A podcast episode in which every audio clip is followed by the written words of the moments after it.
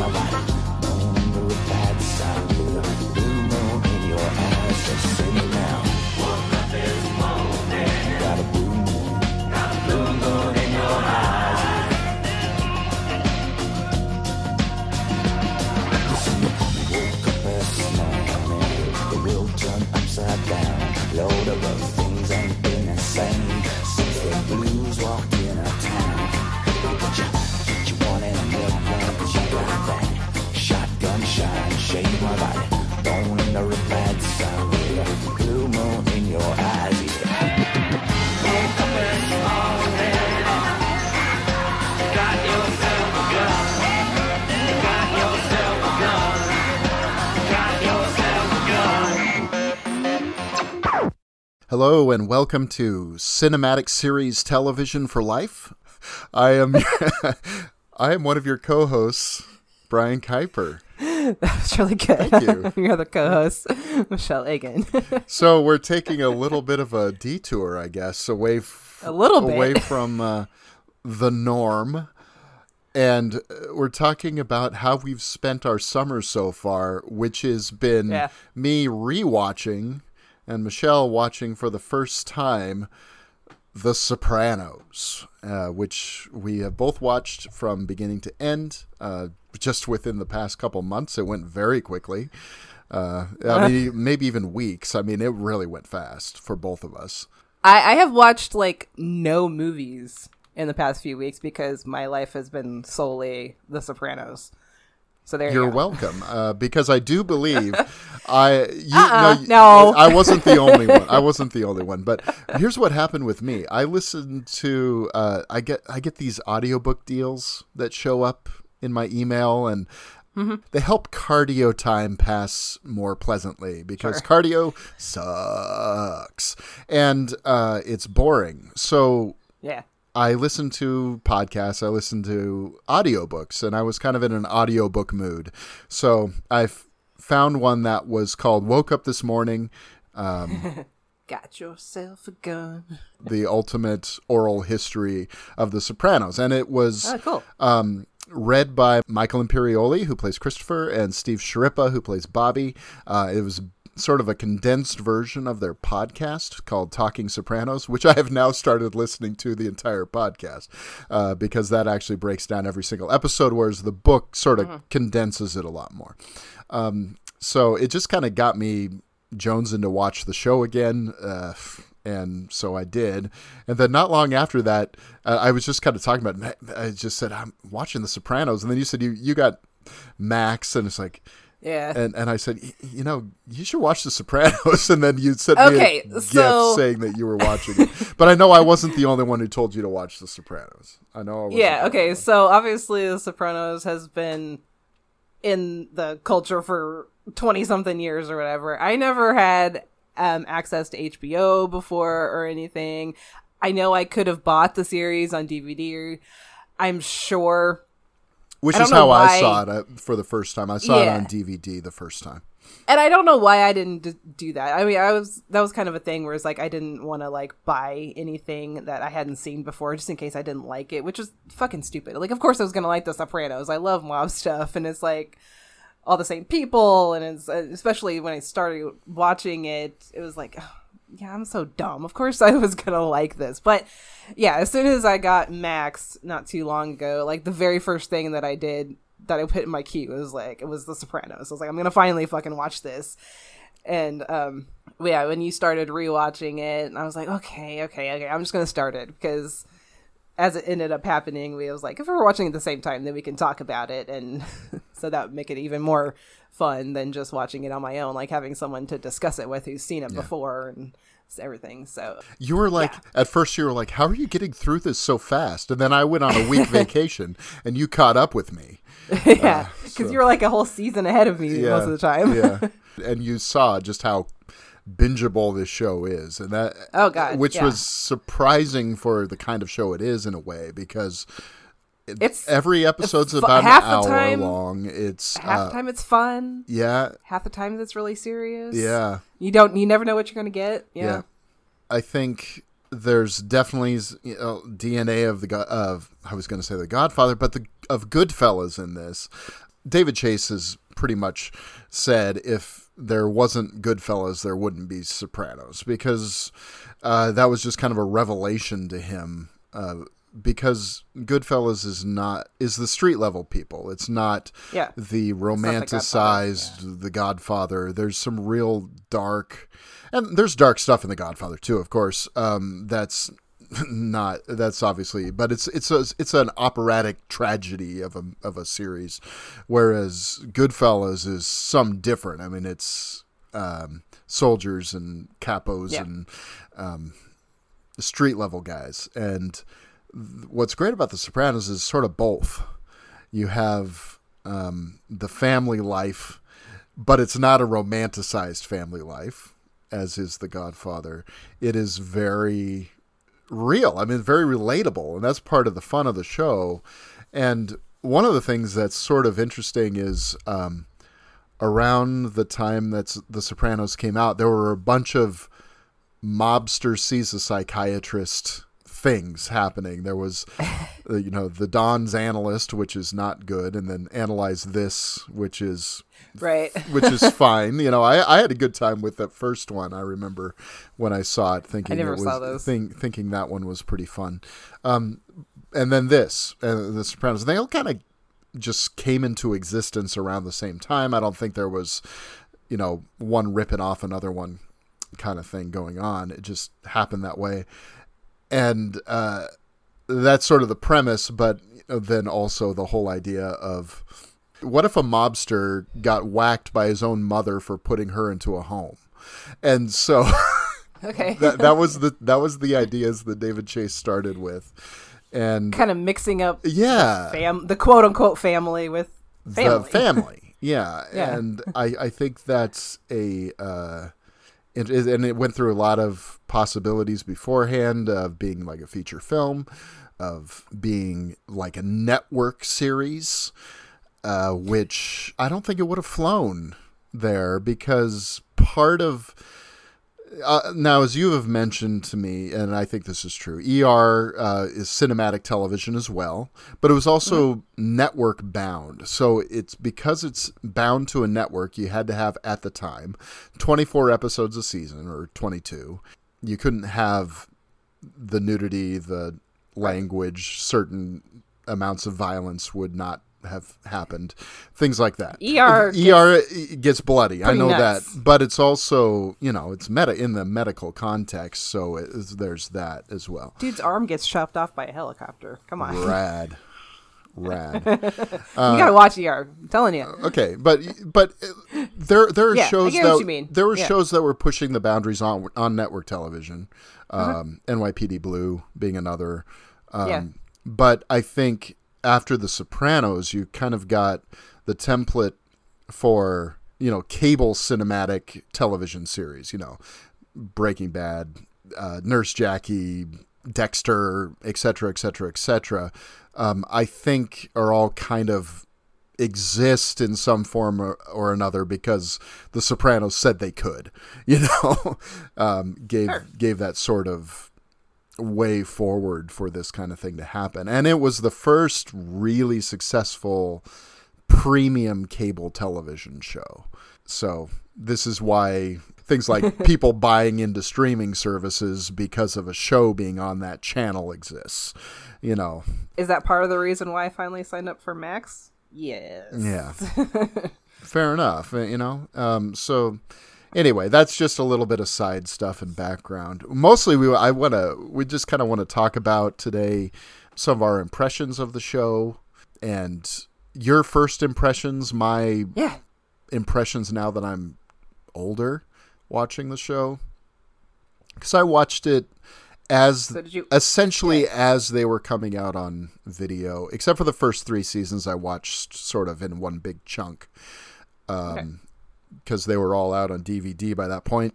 The, I had seen the first three seasons a couple of times, but season four, five, and six I had only seen one time a piece before. So this was my second watch of at least the second half of the series, uh, whereas probably my third or fourth of the of the uh, first three. And this is only my first watch through, so there's probably a lot that I'm going to forget or miss or something, and yeah. I apologize, but you know. Yeah, well, there's there's a lot to be there's taken lots to in. take in. And, you know, the show is extremely cin- cinematic. I mean, you look at you can look at this as an eighty-six hour movie in some ways because it delves into a lot of depth that a lot of T V hadn't done previously. Uh, you really get the chance to explore different characters and different aspects yeah. of each of them. And um, one of the things that we've discussed a lot is that every character is... kind of you have a love-hate relationship with pretty much all of them. Pretty much everybody. Yeah. Yeah. You start out loving somebody and then something happens where you're like, oh, huh, huh, huh, I don't know about you anymore. Yeah. Or you start out hating somebody and then the show makes you feel sorry for them, and it's it's it's fascinating and it's frustrating, but yeah. that's what makes it a, a great show. Like, I will say too that I, I don't think I've been like as emotionally invested in something, and especially oh, a show on this level, yeah. um, in in a while. So this a lot of stuff in this really got to me. Yeah, there were some there were some that I was watching while you were on vacation, and I couldn't talk to you. Or I was like, Brian, I need you. Yeah. But I was okay. I get over it. I I, but I was kind of surprised at like how, how much I, I was into it, and just like seething hatred I would have for certain people sure. or being like so sad at, at certain things. But I mean, that's just testament to what a wonderfully written show that it is. Absolutely. And, you know, so uh, you've probably figured this out by now, but we're going to spoil things. Uh, so if you haven't like watched everything. This show, yeah. um, there there are lots of big surprises. And that's part of the fun of watching the show is experiencing that for the first time. So if you haven't seen the show, oh my gosh. uh, definitely encourage you to do that. Yeah, that's something else, too, that was, was funny. When I finally decided, decided to start watching the show, because I had somehow made it twenty years while like, having The Sopranos like in the zeitgeist, but still not really having anything spoiled about the show for me. I the only thing I knew was that the series ended with a cut to black. That's all I'd heard. But, you know, without any context, that didn't really... Um, it doesn't mean anything. Yeah. It doesn't mean anything until you actually watch the show. So I said to myself when I started watching this, I was like, I'm not going to Google. I'm not going to look anything up, you know, lest I happen to read some kind of spoiler. And then I decided, I was like, I like maybe I can read an article about one episode because I'm interested in somebody's thoughts. And the very first paragraph of that one article that I decided to read um, had a major spoiler for my favorite character. Right. So. Right. So, uh, so speaking that of... That was just kind of funny. So speaking of, of characters, let's uh, let's talk about some of our favorites. Um, I think that you can't not mention Tony Soprano. Uh, I mean, this is our protagonist. This is the person we follow. Um, I find him to be a fascinating character. Again, uh, alternately loving and hating him, mm-hmm. um, which is part of the brilliance of... David Chase in creating the character, in James Gandolfini He's portraying so this role. I, I love mean, James Gandolfini. Yeah, an incredible performance mm. in every single episode. There's nothing that is like where you ever feel like he's like, oh, I'm comfortable with this. I know what I'm doing. I don't have to give it as much this episode. You never get that sense ever. Not he really from anybody. Guy. Yeah. He keeps them interesting yeah. throughout the whole series. Like, yeah. it never... I don't know, nothing ever feels false. It always feels like he's growing and changing in some way. Mm-hmm. Um, but again, as much as you like a lot of parts of him, I love the way that he is with Melfi. Yeah. And then at the same time, it's like, he's also horrible to her sometimes, but you get it, I guess, because uh, his sessions with her are kind of like an outlet for mm-hmm. him. Yeah. But then he also has really racist stuff that he says, and yep. really misogynistic ideas and things that he says, and homophobic, et cetera, et cetera. Homophobic, yeah. And it's just mm-hmm. like, and that's well, that's a lot of guys on the show. I mean, it's yeah, it, some it's, of that is almost like you, not that you have to accept it, but I mean that it, that is just what this culture, these guys, yeah, are, are like. That's like the old school ideas. And they do, the show does try to fight against that sometimes, but uh, it, I think it would also be maybe disingenuous to not pr- show that.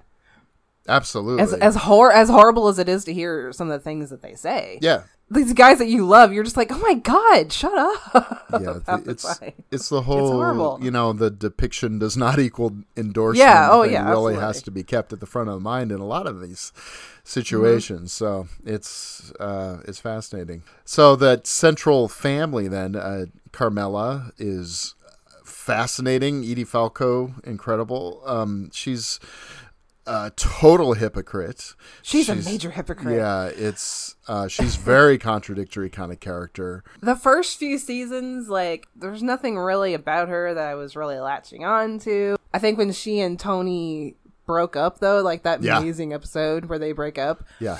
That episode and her, like, right afterwards, like, fighting for what she thinks she deserves. And then when they yeah. get back together and her just going right back to, like, wanting all the fancy stuff. Yeah. Well, at the same time claiming she never, uh, I don't know. She, but I think in the sixth season, they uh-huh. really show her. That's, that's the season where they're back together.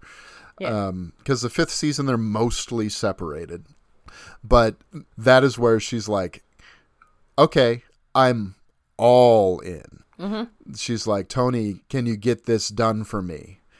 And yeah. and then he's like so annoyed by it. He's like, no, I'm not going to do that. And kind of fucks her over on her spec yeah. house. But then she starts nosing around. He's like, okay, let's get this taken care of. She needs a project so she doesn't get her get into this. You know, uh, I find yeah, that really this, fascinating. Well, that stuff at the same time, like her, like sort of taking advantage of, of his connections to get things done for her. But at the same time, you also kind of feel bad for her in that situation, because Tony treats it as like, oh, it's so cute that she's doing this, you know, as a way yeah. to keep herself busy, that yeah. kind of, you know, chauvinistic thing where you're like, well, no, I mean, at least twenty years of just being a housewife, probably. Mm-hmm. Yeah, this is a huge deal for her. Yeah. And just to, to see the way that he treats her in, in that way is kind of like, okay, that kind of makes me feel bad for her, but you're also a huge hypocrite. Right, right. right. Um, okay, how about Meadow and A J? They both have really interesting arcs because they're so they young. Do. Because they're so young, they change a they're lot such, during the course of the show. They're such babies. Because I, when as soon as I finished the the last season, I kind of went back to, to the first season just to have it on as background noise. And I mean, seeing A J is just like this chubby little kid. It was like it was so it was amazing what six, seven years can do. Yeah. Just how much they grow up and how much how much they change and. It's, I mean, it's the same thing with both of them. You, at first, they were like the annoying, like bratty, spoiled, entitled kids. Mm-hmm.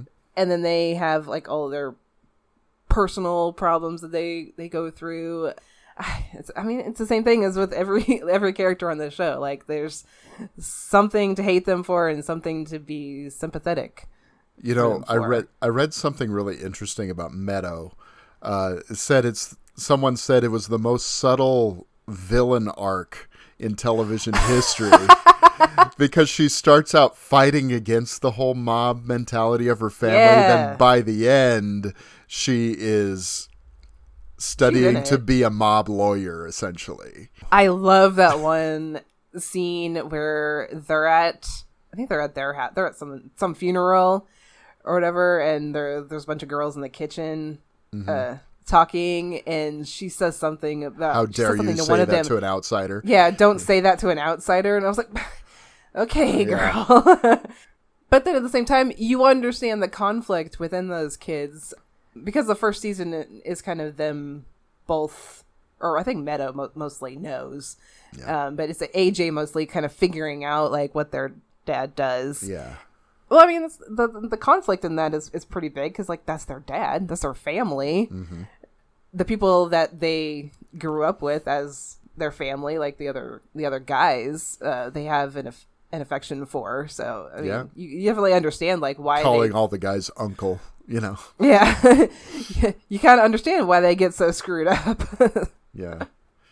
Yeah. So that central core family obviously is, I mean, they are the Sopranos.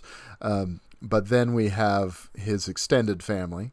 Um, Silvio, played by Steven Van Zandt, Polly Walnuts, played by Tony Sirico. Then going beyond there, you have uh, Uncle Junior, uh, Dominic Chianese. You have Bobby, who comes in in the second season. Uh, his sort of Junior's, um, I don't know, his right-hand man, I yeah. guess, in, in that whole situation. Um, well, there's more Sopranos. Yeah, of course. There is... Someone I failed to neglect, you know, one of the failed to men- failed to mention, neglected to mention. So that that was a word salad. It was one of those things. Um, but Livia, okay, yeah. Livia Soprano. Well, also Janice. I, well, no, we'll get to Janice, but Livia is yeah. uh, first season, and she's the sort of power behind the. She's the mm-hmm. manipulator behind everything that happens yep. in the first season.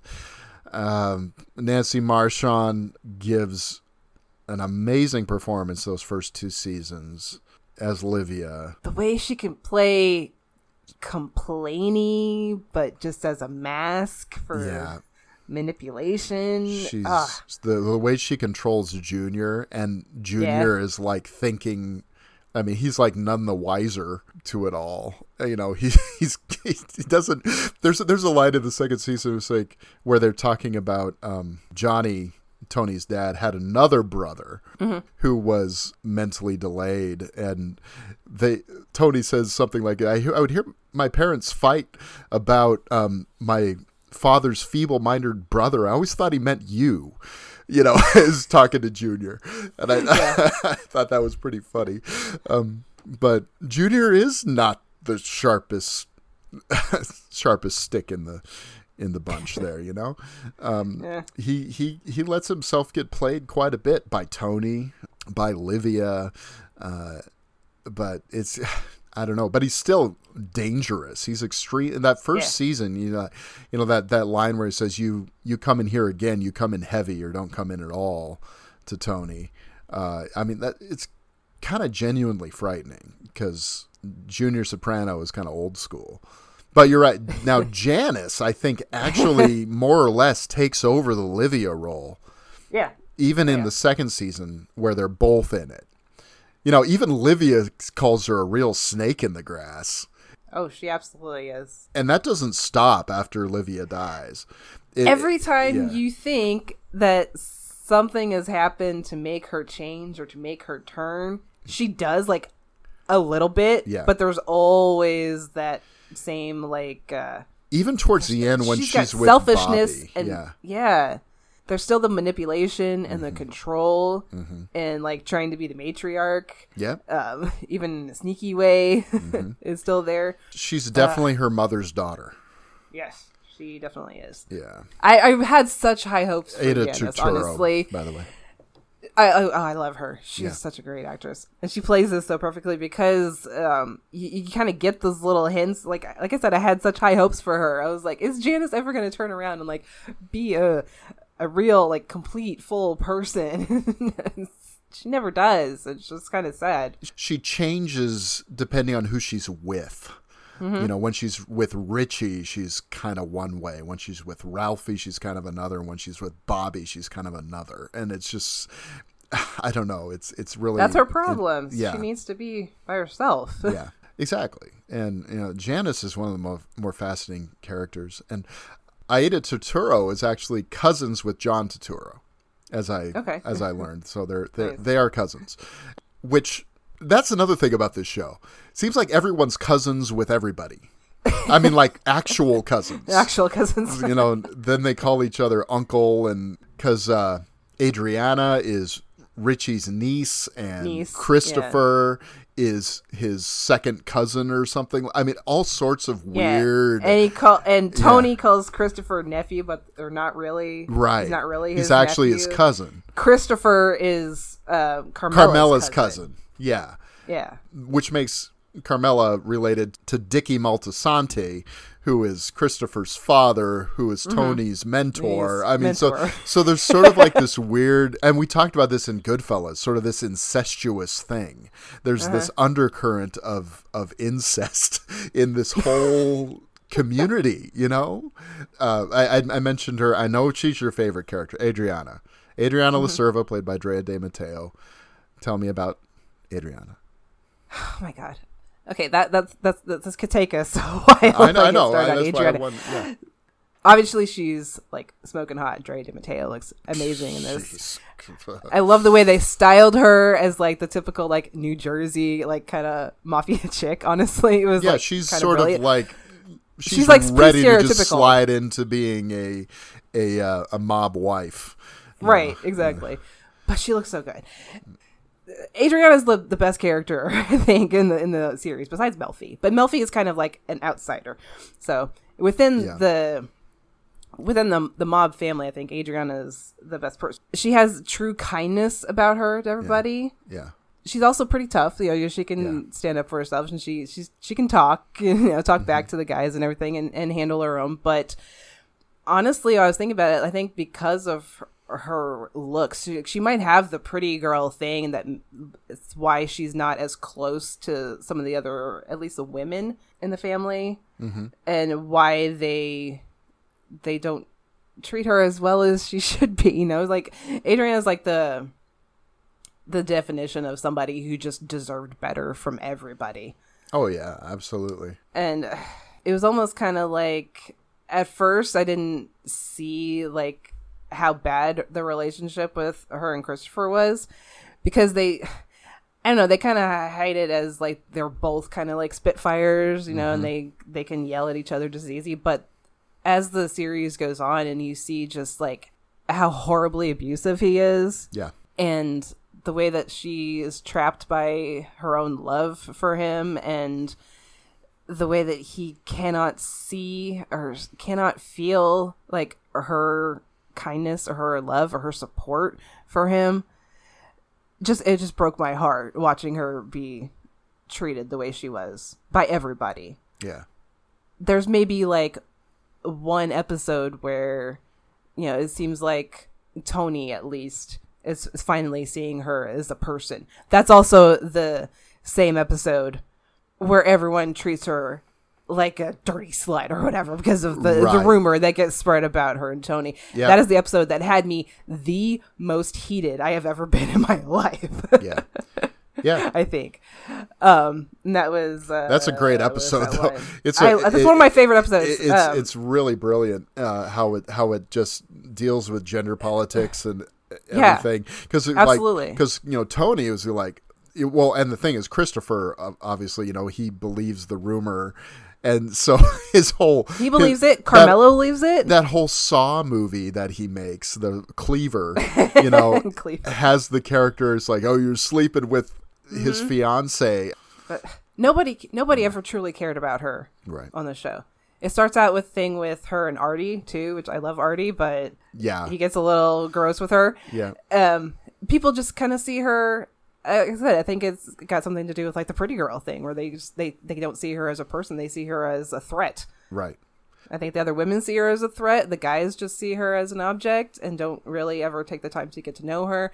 And really, really, that's what she wants. That's why she gets so close to Danielle. Uh-huh. And why she's so desperate. You can tell that she's so desperate for that connection when she like she feels like she's finally found a friend. Right. And the way that the feds talk about her behind her back. Especially and after she's dead, it's like especially oh, after she's dead, the callousness, so brutal. the way that the the way that Tony and Christopher talk about her still after she's dead. Yep.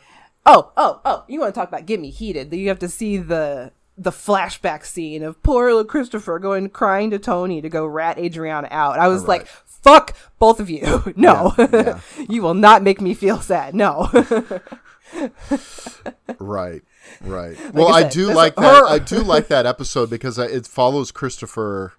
Uh, that's, that's one where it's like the, I think the, uh, it's like the episode before, spoiler alert, Tony kills him, um, where where yeah. he's just kind of ruminating on all this stuff and the relationship between him and Tony, and mm-hmm. and that's actually a really, I mean, that's the one episode where you actually kind of, where I was like with Christopher Cohen, kind of, wow, there's something going on here, you know, and I wasn't feeling bad for him for the way he treated Adriana or something like that, you know, but you know how he would just so easily fall into addiction again and uh, over mm. and over. Yeah. Giving him the addiction storyline and like making me feel bad for him. And that I was yeah. like, I hate you. I, I hate you show. I know. I know. But that's what I, this I, show does. I mean, right? I know. That's why it does so brilliantly. Well, it's like, I me, will never, ever forgive any of you for the way you treated Adriana. Right. Oh, God, the way they talk about her, even after she, like, Tony calls her a cunt at one point. Yeah. Well, Silvio like, calls her don't that worry one about is her. About She's to kill cunt. Her. Yeah. Yeah. Well, uh, and you already knew that was going to happen. Uh, when I first saw it, I didn't know. I, I mm. didn't know what was going to happen. I Because the way the show plays out, it looks like it could go either way. Yeah. But when she's sitting in the car with Silvio, you you have a feeling. And it's also the one major death that happens off screen. Because, I mean, I, I have... Yeah, there's two. Two? What, what's the other one? Uh, what am I? That's it. Vito. Oh, Vito. No, Vito happens on screen, doesn't it? I mean, you hear it, don't you? Okay. I don't remember. You kind of more hear it than see it. Fair enough. Yeah, okay. I think. Um. Yeah, so that that was the one spoiler about, big spoiler about the show was that Adriana does die, which I, I read in like when I was on season three or something, right. I think. Um, so I was like, God damn it. No, it's my favorite character. But then you start figuring out like probably how it's going to happen when she starts talking to the feds. Right. So I was like, okay, this is probably what, what's going to be the reason. And then the episode where it happens, it was kind of good that yeah. I knew that it was coming because I was, I was not okay watching that part because I knew it was coming as soon as um, Tony called her yeah. and says yeah. like, Christopher tried to kill himself. Like, we'll come pick you up. And I was like, right. no, uh, okay, here it is. It, yeah. This is where, this is where it's happening. And then uh, her like just crawling away and Silvio, uh, I was sobbing. Yeah.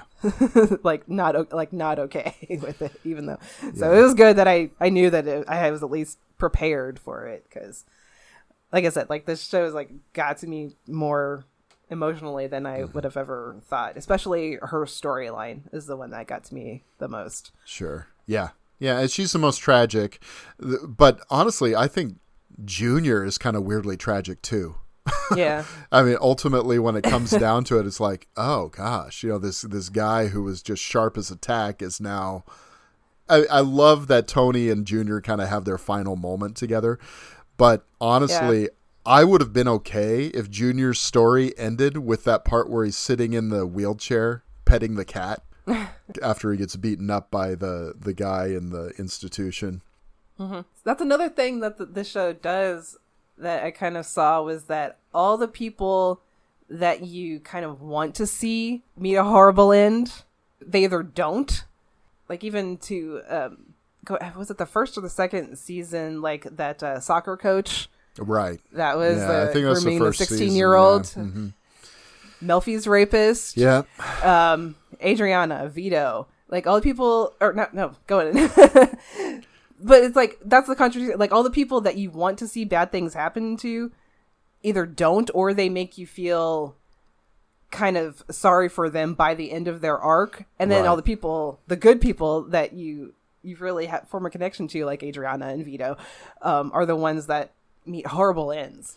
Yeah. And it's like, that's the conflict. Vito, that's another big conflict with this show. Vito's a really interesting thing for me because at first I'm like, I don't like this guy, you know, for, for, um, I didn't se- know who he was for the longest se- time. season, season two, he's just kind of like whoever, You know, yeah. even even three and four, it's like, you know, he's just one of the other captains. One of the know? other guys. Yeah, he's just hanging around the the Bing and things like that. But then uh, season five is when Finn, you know, sees him giving a blowjob to a guy. And you know by this by that point in the series how that would be taken in this mm-hmm. mob circle, right? And... Not well. But but but in all honesty, he's kind of scary in that, you know, moment when he confronts Finn at yeah, the porta potty. I mean, but season six has um, oh, just no. it, it, it really gives it, it gives him this arc where where you really spend a lot of time with him, and he wants to leave. He he wants, but then he just you know it's just when I thought I was out, they pulled me back in. He back in. it's it's the whole thing like with with Henry Hill at the end of of Goodfellas. I'm just a regular schnook, and he can't, can't be that. So he goes he goes back, and Phil Leotardo with his old school, horribly homophobic and awful ideas about well, you know his you know he's degraded my sister and all whatever, and it's like no, no.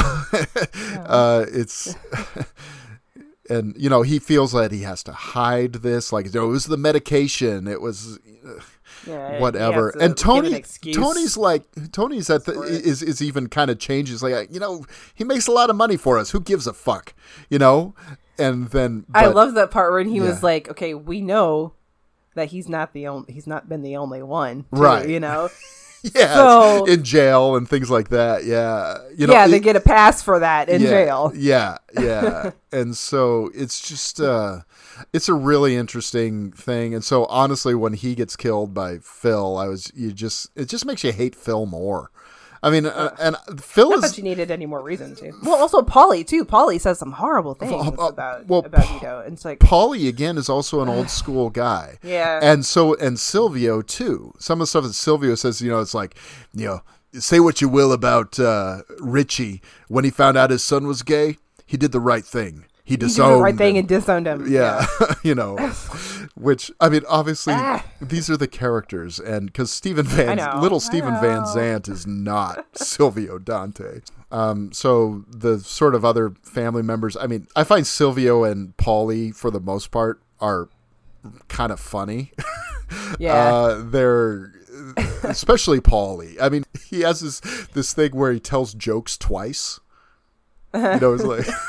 that I find hilarious. Or he has to, he tells the punchline twice. Yeah, it's like, did you hear what I said? Did you hear yeah, what I said? Yeah, yeah and he, he tells that. it again. Yeah. Paulie gets a little bit more to work with than, than Silvio does. Yeah, he does, yeah. Um, by the end, but Silvio, again, he's another one of those at first, like, he's just one of the, the fun guys who's always doing the Al Pacino im- impression, yeah. and then he's got some dark moments later yes. on, too, that make you... Uh, really turn on him. Like, well, like you were saying, like the whole third season mm-hmm. had so many times where the people that I found myself like really liking and kind of enjoying and like got into a like fun little groove with, they they all had these moments where yep. that they turned for me. And I think then yeah, I think you were right. That, that was the point of it. Is yeah. that um, don't get too comfortable with these guys because yeah. they're awful. Right, right. So, Seer, who who are we missing? Um, oh, Doctor Melfi. Just like in the like in the main. yeah, in the main cast. We haven't talked about okay, Doctor Yeah. Melfi. Ah, again, just another one of the, the best characters. She's really fascinating too because she's very mm-hmm. conflicted. She kind of gets out of it at the end because Elliot, you know, played by Peter Bogdanovich, um, her therapist, so kind of, kind of, the way he um, gets her to reconsider is really pretty shitty, though. Uh, you know, where it says, well, there's this study about how oh. um, psychopaths can use their therapists to become better criminals, and then. Someone else brings that's... it up at a dinner party, and then she's like, "Oh, Elliot, you that's... son of a bitch!" And then, and then she goes and reads the study, and she's like, "Damn it, he's right." I don't think that's true about Tony, though.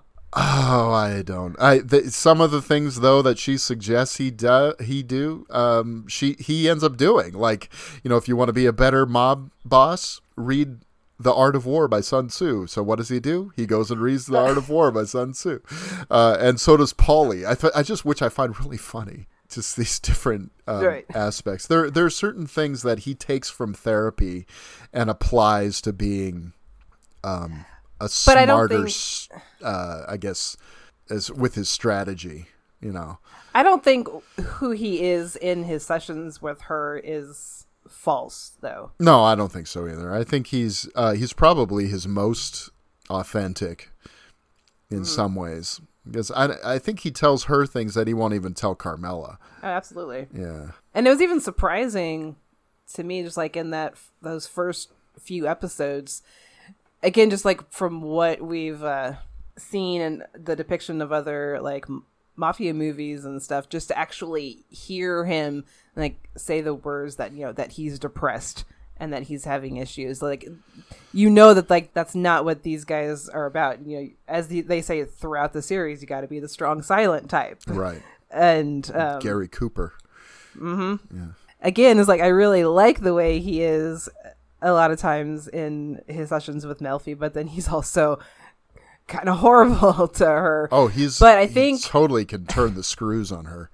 He yeah. he knows he knows how to push people's buttons. That's just what absolutely. He does. That's what he does. Oh God, he's so good at that. God, Jan- him and Janice. Oh, uh, right. Well, where'd they learn it from? Clearly, Livia. Right from Livia. Yeah. At the same time, though, uh, I really don't think that you can deny that he cares about Melfi. Oh, absolutely. If she had told him about the rape, it would yeah. have been taken care of. Absolutely. yeah. Yeah. So, um, that's I watched. That's another one that I, I watched again. Um, just because oh, I love that that last not the that, whole thing, but just like that the, last the scenes with them. That last scene with the two of them. It's one of the best scenes in the series. I mean, you can see it. Like the, he's. Ugh. I remember I, the first time I saw it, because there's this big pause where she says, mm-hmm. do you got something you want to say to me? I was just going, yes, yes, yes, tell yes, her, tell yes, her. Yes, and then she mm-hmm. says, no. And there's this just sort of a silent cut to black. It's not mm-hmm. musical cue like usually happens in the on the show. And it's one of the most powerful moments I've yeah. ever seen in a movie or television, anything. Because that's a really smart thing that the show does with Melfi's character, is like there's n- hardly ever any crossover right of her into his world, right? Like there's a couple of times where like they run into each other at a restaurant or right. something, toodaloo, but that's so funny. But I think keeping her in her own world, like in her house, in her office or whatever, was a really smart way to go, because mm-hmm. that's the whole point of her character, is that she She's gets right separate. Up to the line. Yeah. And she gets right up to the line and she sees an opportunity, and but she's the most moral character, you know, of the show, and chooses not to, because she she can't do that. Yeah. As yeah. much as you as much as you as the viewer want her to, as much as she obviously wants to, like the scene right before that is her uh, like raging to Elliot. To Elliot, yeah. About how easily she could take that guy out. Yeah. yeah. And how much she wants to, how angry she is, which you understand, but well, she has the dream about the attack dog. Mm-hmm. Which is uh she's analyzing her own dream sort of in real time in front of her psychiatrist, and yeah. it's like, wait a minute. I know who that dog is. I have an attack dog. yeah. yeah, it's really effective. Uh, before we talk about, you know, I was thinking we could go, like, bring it from big to small. So we're talking about the series as a whole now, go towards uh, overall season, then episodes, then arcs and moments, um, and, like, scenes. Well, some other... But I wanted to, before we do that, I was, are there some of the other sort of side characters, some of the things yeah. that stand yeah, out to say. You? Um, or people that weren't really, sadly, around a whole lot. right. Uh, one of my favorite guys was um, Artie. Artie's great, um, yeah. Artie and Tony's relationship is, like, kind of adorable, honestly, sometimes. like, I was re- totally. like, again, I was rewatching one of the first season episodes where they, like, have a food fight. Yeah. In his kitchen. Right. You kind of like the fact that Artie is one of the only ones who can give Tony crap that way and not be in danger of getting killed. Well, I mean, there's even a scene in the first season where, where you know, Artie pulls a rifle on Tony. But no matter what he does, yeah. you know that Tony would never do that. Not to Artie. Not to Artie. And he does, always... but you know, Artie, you just tell him to shut the fuck up. Yeah. You know, you know, so. But they have that like childhood friend like relationship mm-hmm. that is kind of unyielding, even when they have their they they do have a big fight yeah, right. uh, later on. But and just Artie being like such a lovable dork, like he's never gonna be like and one of as cool to, as the guy. He wants to pretend he wants he's such to... a tough guy. Yeah, I know. I love the. There's an episode where there's like a protest of Christopher Columbus Day, and uh, mm-hmm. and so he's he's with Silvio and some of the others, and they're, they're like heading in to like fight these people, and, and Artie just kind of backs off. He's like mm-hmm. he's walking in like all tough, and then as soon as anything gets even a little bit rough, he just takes off. It's pretty funny. This isn't me, sorry.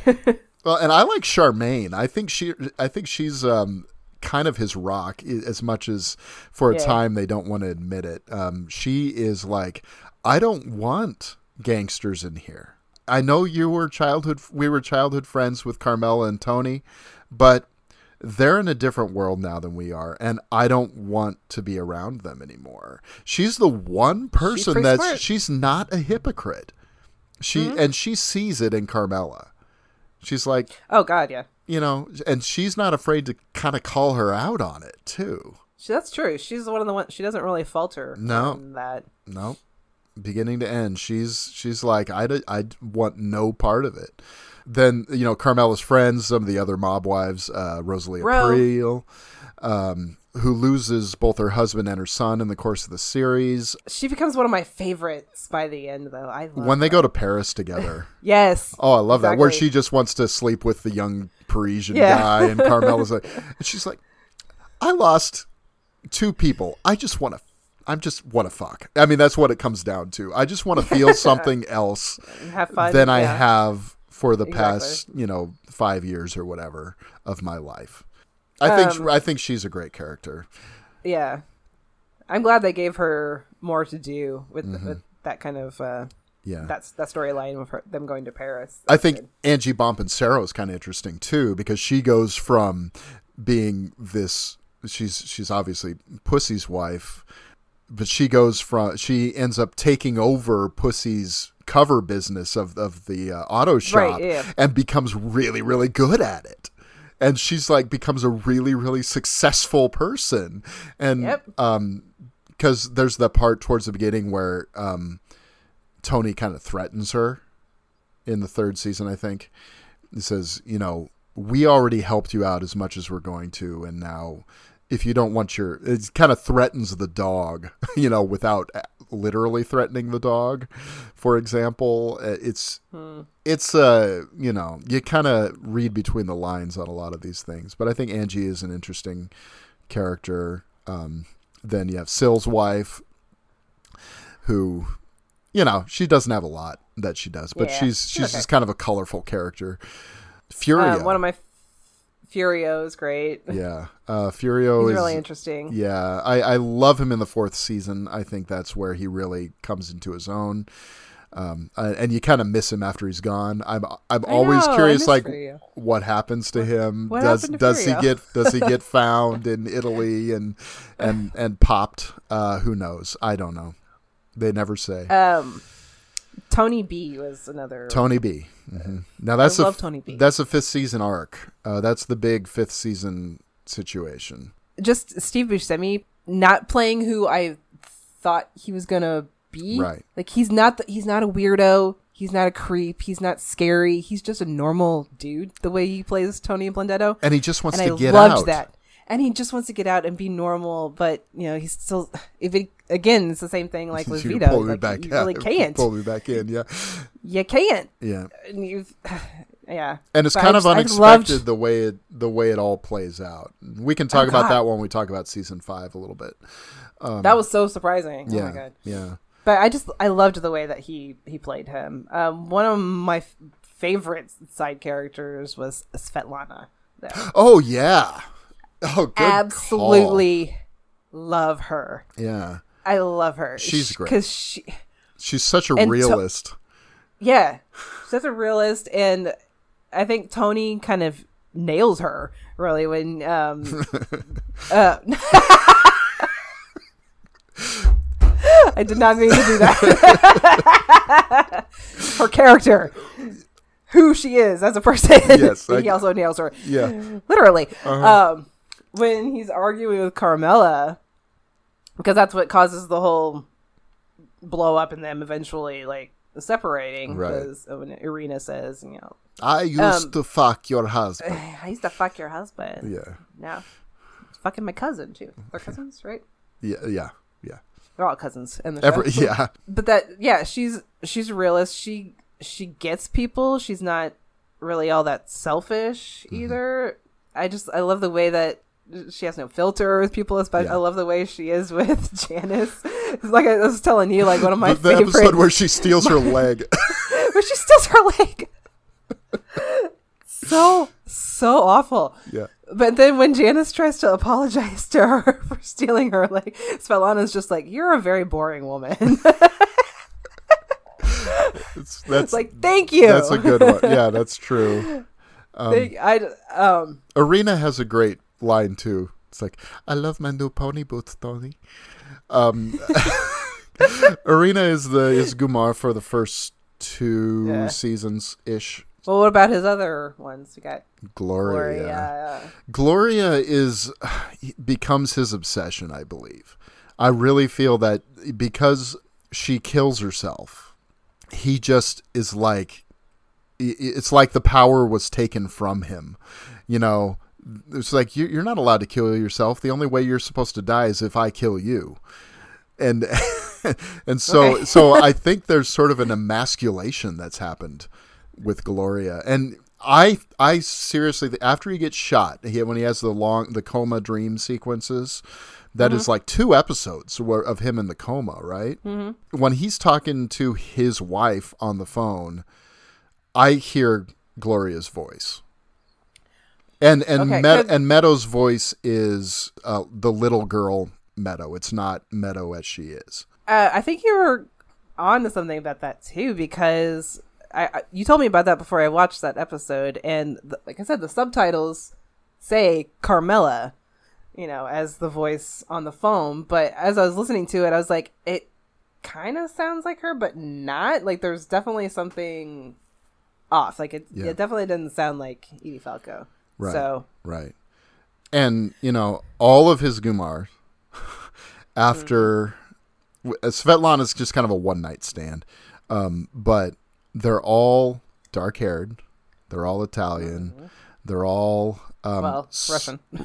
Well, the one is Russian. Yes, the first the first one is Russian, but the the others, Gloria, uh, Valentina, um, and the real estate agent, I can't remember her name right Juliana. now. Juliana. Yeah, they're they're all they have a similar look. They're all professionals. Mm-hmm. They're they're all Doctor Melfi, in my yep. opinion. So he, I think so. Yeah, and and he, you know, in the fifth season when he's on his own, he just straight out ass her out. Which uh and and the like, thing no. uh, with Irina no with Irina even he tries to turn her into Melfi. Says you should dress more professional, you know, you should maybe True. you know. So it's it's interesting um because Carmela is not she's not the the dark-haired yeah. uh, Italian woman yeah yeah, yeah the dark that you think of Italian yeah. woman and and then also the um the boss in uh in Italy. Kind of, mm-hmm, yeah. yes, and she he even says, "You remind me of someone I know back home." And she asks, "Your wife?" No, not exactly. Nope. um, so, so that's an interesting through line. Um, but you know, obviously, they're all extensions of Livia too. They all have like a weird obsession with him, mm-hmm. except for Juliana. Mm-hmm. She kind of goes her own way. Yeah. Well, she sleeps with Christopher too. Yeah. uh, yeah. Don't get with that guy. Yeah. Um, so, oh man, there's so many. I mean, the, Richie, Ralphie are two of the scariest characters I think in the show ever. I and then Phil Leotardo, um, Johnny Sack, Johnny and Ginny Sack. Sack. Um, yeah. Now, th- that was one that caught me off guard. Was after Johnny Sack gets put in prison, their wedding episode, where mm-hmm. they where th- they have this wonderful time and everything, and then their daughter's about to leave. And the the feds, the feds just take, pull up and make this big show of it, and and uh, take him back to prison. Take him back yeah. to prison. He starts prison, prison. He starts prison. He starts crying, and uh, Ginny just passes out, and Phil just makes this big deal about weakness. And I know, yeah. And Tony has a thing. It was like, well, with daughters, it's it's, it's different. It's different, yeah, yeah, and. and uh, And also the the way that Johnny Sack dies, where he the cancer, mm-hmm. that I mean, it's he like he was one that I know he was kind of like he's a friend. He was like a frenemy, yeah. to Tony. So I never he's really a stone gangster. Hated him. Yeah, he's pretty cold, but yeah. I never really hated him as much as like Phil. He's not as yeah. I didn't hate him. I was. Has, it was has, more like he has better just, qualities. But the, yeah. I think there, Johnny Sack always came across to me as particularly dangerous, though. Too. I mean, he was ready to kill Ralphie because of the joke, which I would have been fine with, because Ralphie sucks. Ralphie is. I mean, okay. The show not only sets Ralphie up to be a villain, he they literally set him up to be the devil. Yeah. You know, I mean, he please allow me to introduce myself. Um, as you soon know, as you said that, I was like, I was like laughing when I heard that, because the yeah. priest says something too. Like, Did you were, you were you there when were Jesus you around Christ, when Jesus Christ had his moment of doubt, of doubt and pain? pain. Yeah. Just, and and he actually when he first when Ralphie says pleased to meet you, when he comes in and meets the priest. Okay. Um, I maybe missed that one. And the thing is, it's not it's not like they are acknowledging that they're quoting the song. They just are using it as dialogue. Those are just part of the lines. Yeah. Christopher does have a line um, where he does actually quote a song as a joke. He comes in and he's late, as usual, and he says to... I know what you're talking he says, about. Um, he says, sorry, the highway is jammed with broken heroes on a last-chance power drive. And Steven Van Zandt says, nice. And, uh, well, here's the thing. That's a Bruce Springsteen song. That's Born That's Born to Run. And and Steven Van Zandt is uh, still is uh, Bruce Springsteen's guitar player uh, in the E Street Band. So um, I just saw him in February. So he plays Silvio. Steven, Silvio. Yeah. Sorry, I don't know these no, I don't no, know the real names no, as well. No, you, you, that's fine. That's fine. So...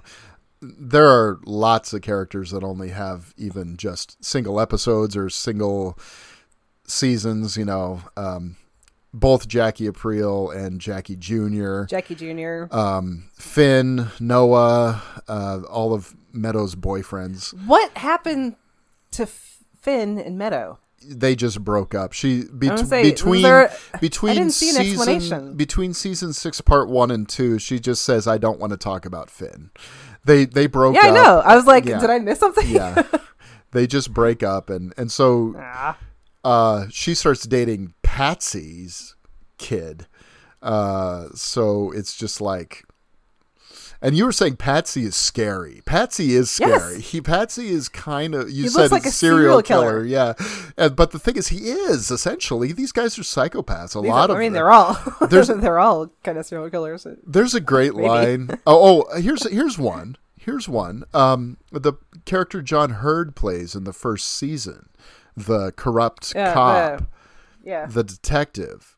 I think that is a really fascinating character, too. Um He sort of bullies Melfi's date, uh, yes. and, you know, and then uh, he's the first one that says that pussy's wired for sound. Then he jumps off a bridge, you know. We haven't talked about Pussy um, Bump and Sarah. Oh, yeah. uh, well, I mean, that, that might go into, like, some of our favorite episodes. Yeah, yeah, I think, I think so. I think so. There's, a, yeah, there's just, there's a lot of characters. A lot, a lot, a lot, a lot, a lot of characters. Uh, and I love Elliot Kupferberg. Um, yeah. Peter Bogdanovich is so funny. Uh, I think he's funny in that role, honestly. I, there's he, one session that he has with Jennifer where he keeps... taking drinks from this giant water bottle, yes. and I don't know. some reason, oh, I thought that was funny. It's, I, I did too. I did too. Yes. It's like uh, one of those water bottles that's like in a sack or something that he can carry around to yeah. like get his water in for the day or something. Stuff. I don't know. He's funny, but he's also just like very sweet. Yeah, I like. I love the way that Bogdanovich played him, even yeah. though you spoiled that he was going to be in the show. No, I didn't. I, I, I said, I asked you, have you met Melfi's psychiatrist yet? And you said, I think so. And I said, oh, no, and I said, was... oh, you'll know. You'll know when you see him.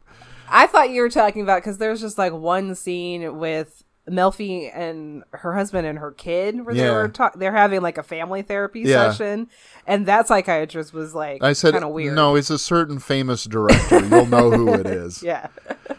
Well, because I thought you met him, and I was like, "Am I supposed? Was I supposed no. to recognize no, him?" No, no, and no, then no, I saw, no, no. And then I saw that it was Bogdanovich. Yeah. So it was, it was really cool to see him. Okay, so how about we narrow things down a little bit? Okay, let's. Uh, we've kind of talked about the series overall. Do you have a particular season that is like an overall favorite season? I want to say the fifth season. Oh, no, that's great. I, I, I was, I I'm, I'm actually a little bit surprised, but you know, yeah, that, that's the Adriana heavy season, so that makes sense. Yeah, that's the one with Tony Blundetto. Yeah, I think the fifth season. I, I really liked a lot of the arcs in that one. Me too. I, I really do like that.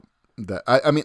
Honestly, uh, this time through, I don't think there was a dud really of an episode even in the series. Yeah, it felt most yeah. the most consistent. Where, you know, with any show, like yeah. the first two seasons are always like, it's it's going to find its footing eventually. Yeah, yeah, yeah. It's, like even the, that very first episode is like totally different from the rest of the series. Oh, I would agree. Yeah. The pilot is brilliant in a lot of ways, but it doesn't yeah. have the flavor that it yeah. would eventually have. So yeah, the fifth season I think was very, very strong. Oh, it in is in terms of like finding out where like where the strengths of the show really were. Yeah, and it also it it sort of um, mirrors I think the first couple seasons in a lot of ways structurally. Like um, one of the things David Chase would often do is in the twelfth episode, not the thirteenth, the final episode, he'd put a really, really big moment. You know, something really big would happen in the twelfth episode rather than the final. Mm-hmm. And that is the death of Adriana in the twelfth episode of, of season five. And then season, then the, then the final episode is Tony B. Now there's a really good episode for me in that. And uh, it's probably my favorite episode of the fifth season is the one where Tony B, you know, it starts out with him. He's got a job, you know, at the laundry, and he's mm-hmm. like going to load stuff into the truck, and the truck takes off from, from under him, and, and he skins yeah. his leg, and, and he sort of like talks to his boss and everything. And, um, his boss comes in as like an investor on his shop. And so he's setting up his shop. It's like, he's so close, so close to really being life. able to be in this normal life and have his massage parlor and everything like that. And then the rug just gets pulled out from under him yeah. and he essentially has to turn back to crime. That episode is, is amazing to me. Yeah. But, and then, you know, the way that Tony ends up killing him so that Phil doesn't have the chance to, because he would torture him. That was kind of a shock to me. Yeah. I thought he was going to be another, just because his, Tony B, mm-hmm. because his character felt kind of tragic. I figured he would have like a tragic end like that, but and he did. But just yeah. I, I wasn't expecting it to be Tony at Tony's hand. Yeah, it's sort yeah. of like the way in the second season, the way Richie doesn't get killed by Tony, gets killed by Janice. Yeah. Janice. I mean, it's a great that was that, that is satisfying. that, that's that's one of my. I mean, when we talk episodes, I think Knight yeah. in White Satin Armor is one of my favorites. But for me, I think my favorite is the third. I knew you were going to say that, yeah. And I know I'm supposed to, quote unquote, say the second season. Uh, that's kind of the fan favorite. Right. Um, well, it, oh. it's the it's the one that, um, at the time at least, I was before five and six came out. It's a really complete arc of a season. Because, I mean, you start out with Pussy showing up, and then you end with, you know, Pussy. I will say that was the first time that season finale was... where I was like, okay, that's the first like genuinely great episode. I thought, even though there were great ones before that, but that was the one where I was like, oh damn, that was that was really good. Yeah. Now the the last montage of season two is uh, it's my favorite use of music on the show, because they use the Rolling Stones song Through and Through, which is, you know, more or less uh, a really melancholy version of like Dirty Deeds Done Dirt Cheap, you know. You give us a call, we'll uh, take care of it, you know. But it's that song is playing, and they show Tony hanging out with his family, and everyone's having a good time, all the crew, you know, that are over this. Then it intercuts it with like um, Robert Patrick's character, who has yeah, been ruined okay. by them, you know, and then they show people walking into... into sort of these establishments that are mob run, and just the way they are just destroying all these people. And then Tony Soprano at the end, you know, he's, he's just sort of standing like he's a king over all this, smoking a cigar. And then it cuts to the ocean at the end where Pussy is. Pussy is. Yeah. yeah. That is one of the most just kind of powerful musical montages of the series. But season three is the one where, even though it does include the worst scene in the history of the show, where they uh, resurrect Livia uh, or Nancy Marchand after she had died. And it is, so it, is it is, is it, it, the scene doesn't make any sense. And it's it's like a rehashed conversation from earlier in season two, and it just it's not it's not good, and it's ghoulish, no. and it, it doesn't work. Now, the, some of that episode where she's died, the the funeral and stuff is okay, but that scene is awful. But for me, what season three does is it's the reminder series season. It's yeah. the one that says, you know, y'all have gotten a little bit too comfortable with these people. These people are psychos. They're evil. They're doing bad, bad stuff. And they're hurting people, not just physically, but in every possible way. And just literally destroying human life. And I think that is really, really effective and powerful and uncomfortable. And I think the complexity yeah. of that season really gets to me. When you said that, I was like, that's definitely true, because that was the season where, like I said, I found myself like hating all of these guys like in different ways for different things. And I was like, I, I didn't hate Silvio, but then he, he does this thing to Tracy. Right. That I was like, maybe turn on him a lot. Yep. And, mm-hmm. Yeah. Exactly. And that episode, what you wrote me and said, I don't think I like this episode, or something like, I can't remember what you like, said. And I said, I hate, I said, I hate this episode. I, you, that's what you said. And I was like, not that I hate it, like it's a bad episode, but like, I hate that this is, yeah, I kind of couldn't take it. I was yeah. like, this is, this is hard. Well, I was like, what, what episode are you watching? And then you wrote, then you texted me and you said University. And I was like, you know what? I think that's my favorite episode of the entire series. Really? Yeah. And the more that I think about it, because it presents Richie as the devil, but what it does is it cuts between Tracy, who is a dancer at the Bada Bing. So sweet. Oh, and she's she's this wonderful, beautiful, sweet character. I mean, she she's so excited because she's got braces, and and it's like, this is sort of indicative of the whole arc of, of that episode is she's, she comes up to Tony smiling. She's, she's naked mostly, except I think she's yeah. wearing a thong, and, and, and she goes, hi, Tony, what do you think? And he's, he just looks at her. What am I looking at? It says, my teeth, I got braces. Yeah. And then it just shows Tony and Silvio saying, yeah, most of them just want tit jobs, but, you know, she doesn't need them. She's a thoroughbred. But you're, the part you're talking about is where Silvio goes and, because she hasn't shown up to work, and he drags her out and it sort of like pounds her head on the car yeah. and says, car. until yeah. you pay me what you owe me, that shaved, that tw- shaved, that shaved twat, twat of yours yeah. belongs to me. Yeah, it's one of the most disturbing moments in the series. But it's intercut with Meadow and her boyfriend at university, and they're talking about how tough life is. And oh, I know. And Noah's like, Noah is such a tool, and he's completely using Meadow, which you don't even really see until you don't really see until they break up, until the end. Yeah, yeah. And, but he's he he used her because he wanted to get laid. I mean, he could have stayed with her. I yeah. mean, she was she was into it. Yeah, to, absolutely. He wanted to keep getting laid. You absolutely. Know? But, but he's just like, jerk. He wanted to move on to the next new one, probably. Probably. You know? And the part with their roommate where they go out, it's like, you know, she she just can't handle this because she wasn't raised on the mean streets like we were. It's one of those lines where I just want to grab him by the scruff of his neck and say, you little shit. You have no idea. Yeah. You built born with a silver spoon up your ass, just like Meadow. Absolutely. Yeah, you're raised near the city, I guess. But come on. You were not raised on the mean streets. Give me a break. Your dad's an entertainment lawyer. That's another episode that had me pretty heated. That's why I said I, I hate it, because I just I hated what was happening to the, the characters yeah. in it.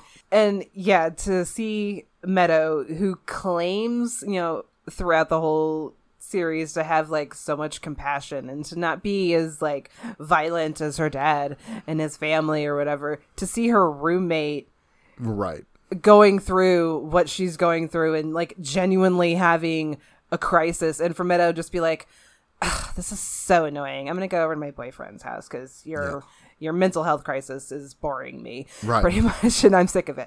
I was I was like, are you fucking kidding me? Because I think it's in the same similar episode nearby where she says something to Tony about like, oh, like you're so compassionate, like being really sarcastic right. about him. It's like, girlfriend. Um, yeah, I know. You're kind of being a bitch too. Yeah. And yeah, they're both so privileged. And she even says at one point in the series, like that she never saw any violence growing up. And yet she kind of takes on that victim role because she's f- from this life, you know, even though she's never really seen or experienced yeah. any mm-hmm. of it. Yeah. Definitely not like somebody like Tracy. Oh, right. Um, yeah. And she, the way Tracy is like, so, what does she bring Tony? Like some kind of bread or yeah. something that she makes. So sweet. And he's, and before this, I, I even said something to you, I think, about how Tony was actually pretty sweet with the girls at the Bada Bing, which was kind of made me, endear me to him a little bit more, you know? But he's very cold to her in this yeah. for Well, and the way that... I know that's probably the point sure. of it. It was just um, to show that they... That they really don't. They don't They don't really see mm. her as more than what she does. Right. And who she is, you know. If I was like, there's a point in the series where I was like, okay, if one more of you motherfuckers call somebody a whore, I'm going to stop watching this. I'm sick of it. Yeah. But I mean, that's just the way that guys are. The, yeah, exactly. It, well, and then uh, uh, one of the toughest, of course, is Ralphie kills her. He slams her head into like a guardrail. It's, it's so brutal. And then lies not about, at all. Again, lies about not it. At all what the character deserves. No, you know, like no. another wonderful character just meets a horrible end. Well, and then for no reason. Then the very end of the episode has the the dancers sort of talking to each other in somewhat hushed tones, saying, don't mm-hmm. don't you dare say a thing. Then it just goes back up and it has, what was his name, Georgie? I can't remember the guy's name. The bouncer is like, you yeah. know, it's, if you want to be in here, it's fifty bucks and a blowjob for me later. And, you know, I, it's the same cycle continuing. And, and yep. it's, it's just that idea. It's the same idea as the ending of the, of the second season. Like, you know, there are real lives being sort of ripped apart by all this, um and you know, real hearts, real feelings, you know, real humans. So it just kind of made me like mad later on too, like so happy to finally see Ralphie die, but because of a horse. Right. Yeah, I know. Well, that's fuck you, that, Tony. That's that's right. And that's part so, of the irony of it. Yeah, I know. He gets so emotional. I I, I get it. I get he's got a thing for animals. It's like mm-hmm. a thing in like the whole series. But I mean, just to see like what do they how do they talk about Tracy afterwards? Like, well, I mean, she was just a whore, pretty much.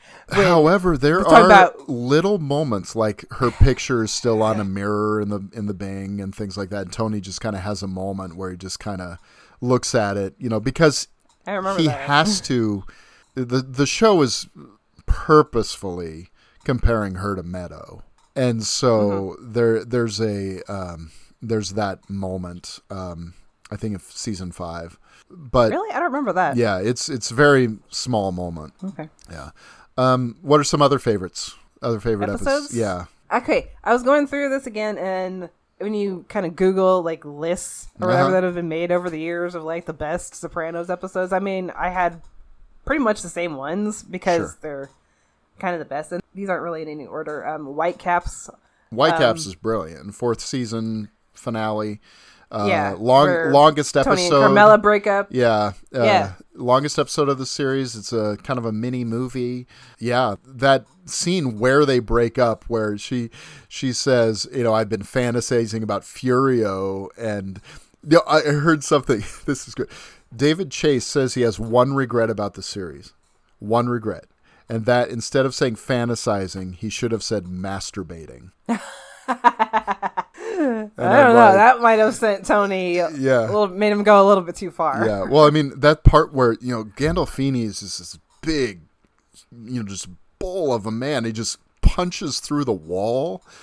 That is really intense. Yeah. Yeah. And I mean, that episode is just. It's a lot of the two of them fighting, but for some, it's so.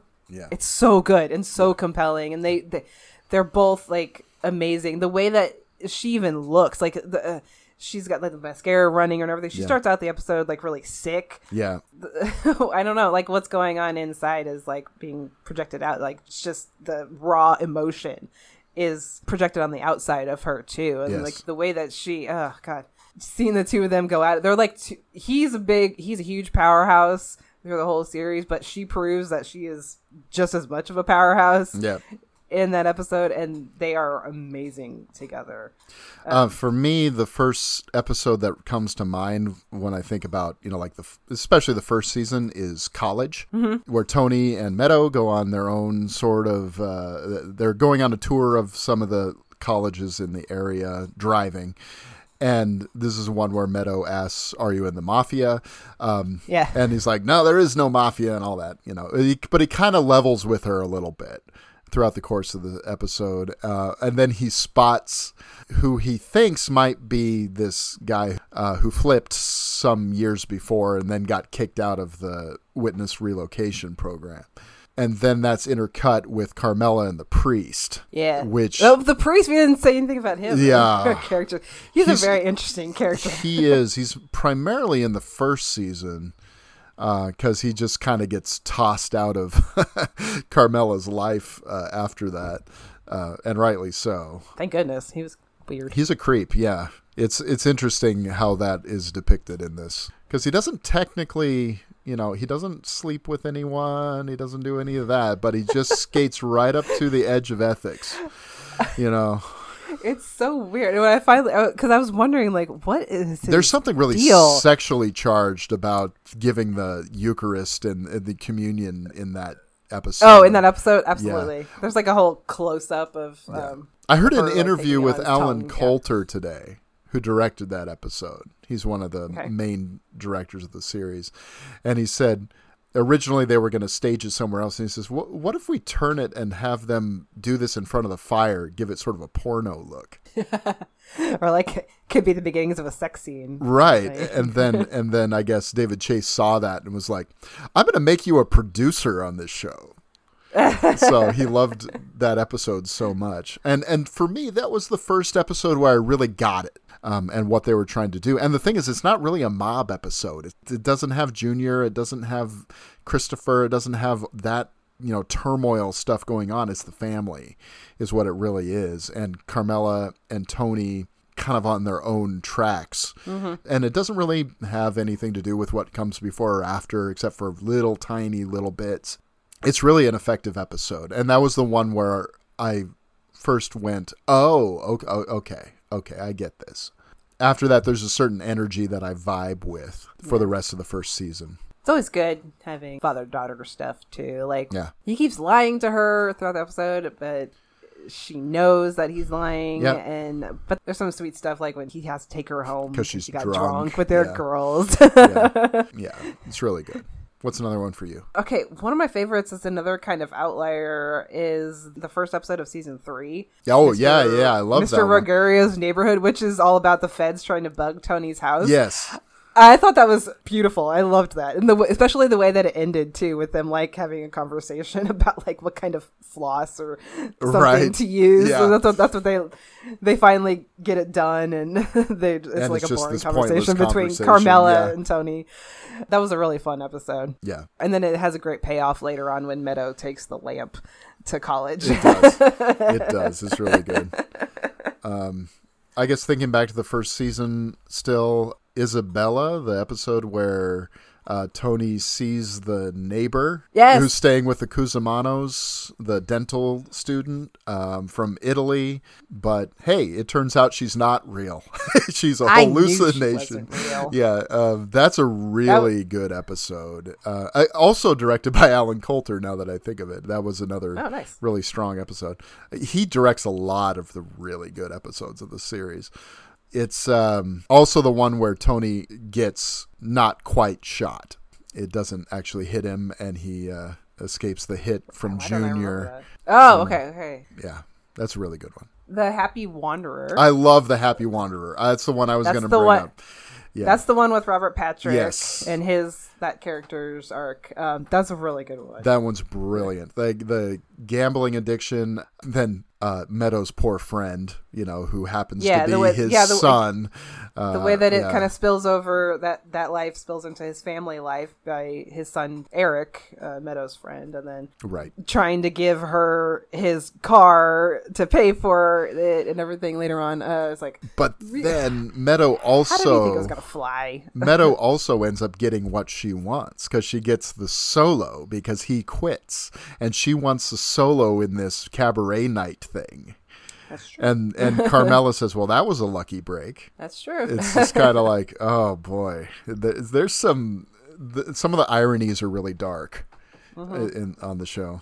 But I just thought Robert Patrick was really good in that too. Mm-hmm. And it was another another kind of like outsider character like Artie mm-hmm. that you can see that Tony like does kind of like, but he, he can't let him get away with it. Right.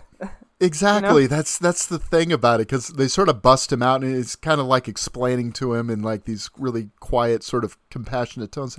Hey, this happens, you know. Mm-hmm. It's it, we got to do it though. You know, you'll, yeah. you'll be all right. And he can see how much he's suffering and how uh, the guy's probably ready to like do something to himself, you know. And right. But he's still like, sorry, got to get the money. Yeah. It's like, fuck you, pay uh. me. But in the nicest yeah, exactly. way possible. uh-huh. Oh, man. Just destroy that guy. Uh, Knight in white satin armor. Yeah. Uh, and that's a line that Irina says to Tony. Where's my knight in white satin armor? You know, um, but or whatever. I can't do an Irina impression. Another funny thing about the show yeah. is getting those things wrong. Well, I think that because what I remember is Janice trying on her wedding dress, which is obviously white satin. Is that what it's around? I think okay, I so. Because like, I think that's not right. I, I do believe that uh, the knight in white satin armor is referring to Janice. Richie just belts her in the face. You know, and at the beginning of that episode that shows them having sex and he's holding a gun to her head. She hooks up with She's guys weird. with She's weird weird perversions, yeah. you know, because then and Ralphie. Ralphie too. But I, I get the feeling that, you know, Bacala is pretty missionary, vanilla, vanilla missionary position kind of guy. Um, Maybe that's why she kind of takes over the family. Yeah. He's not as uh, mean as right. other guys that she's used to, you know? Right. Which is kind of... That's horrible for her. Yeah. But whatever. Yeah, but, but, you know, she just goes and but gets God. the gun and Ugh. shoots him. And it was shocking. It, uh, seeing that for the first time, it was just like, whoa. Shocking, but satisfying. Immensely satisfying. Ralphie is one of the scariest. Uh, I mean, sorry. Richie, Richie is one of the scariest characters. What's interesting is, you know, the guy that plays him, I, his name is escaping me right now. Forgive me. He's much shorter than Tony, but something about his presence is just like he can stand well, toe to toe with him and still you believe it. I guess some of the other actors, they tried Ed O'Neill and I guess they said he was really good. Ed O'Neill could have played Richie Aprile. Um, hmm. He was uh, one of the people who auditioned for that. Um, which, you know, it would have been nice to see him, you know, sort of escape the Al Bundy thing a little earlier, you know, and, and do something like that. You know, he got his chance at, you know, American Family to, was sort of a, or Modern Family was sort of a chance to play something yeah. different. Well, but this guy, I think, as he shows in that last scene with Janice, the reason he's so scary is because he's so unapologetic. Oh, yeah. About the way he is. And just completely uncaring, and that's that's why he's able to, you know, stand up with Tony, just because he's like, I don't give a fuck. That's right, pretty right. much. Ugh. He gets a pass for a long time in the season too, because so Ralphie and Jesus Ralphie Christ. does too, and that's oh, that's something God. that's interesting. I, I wonder if Phil Leotardo ultimately sees that as weakness in Tony, as something he can exploit. It's like, why did you take so long to get rid of these guys? You know, and, and in both cases, he doesn't even admit that he killed them. It's uh, yeah. they they uh, disappeared, and Pussy too. Yeah. And speaking of Pussy, the final episode of the second season, Funhouse. Funhouse, yes. And that what's great about that one too is it's one of the dream sequence episodes, and I loved the dream episodes. Uh, dream dream sequences so in this series are funny. so smart. Yeah. Yeah. Oh, there's this so many. This one starts out so, many so funny fart, though. Fart jokes and poop because, jokes and because Tony has food poisoning, yeah.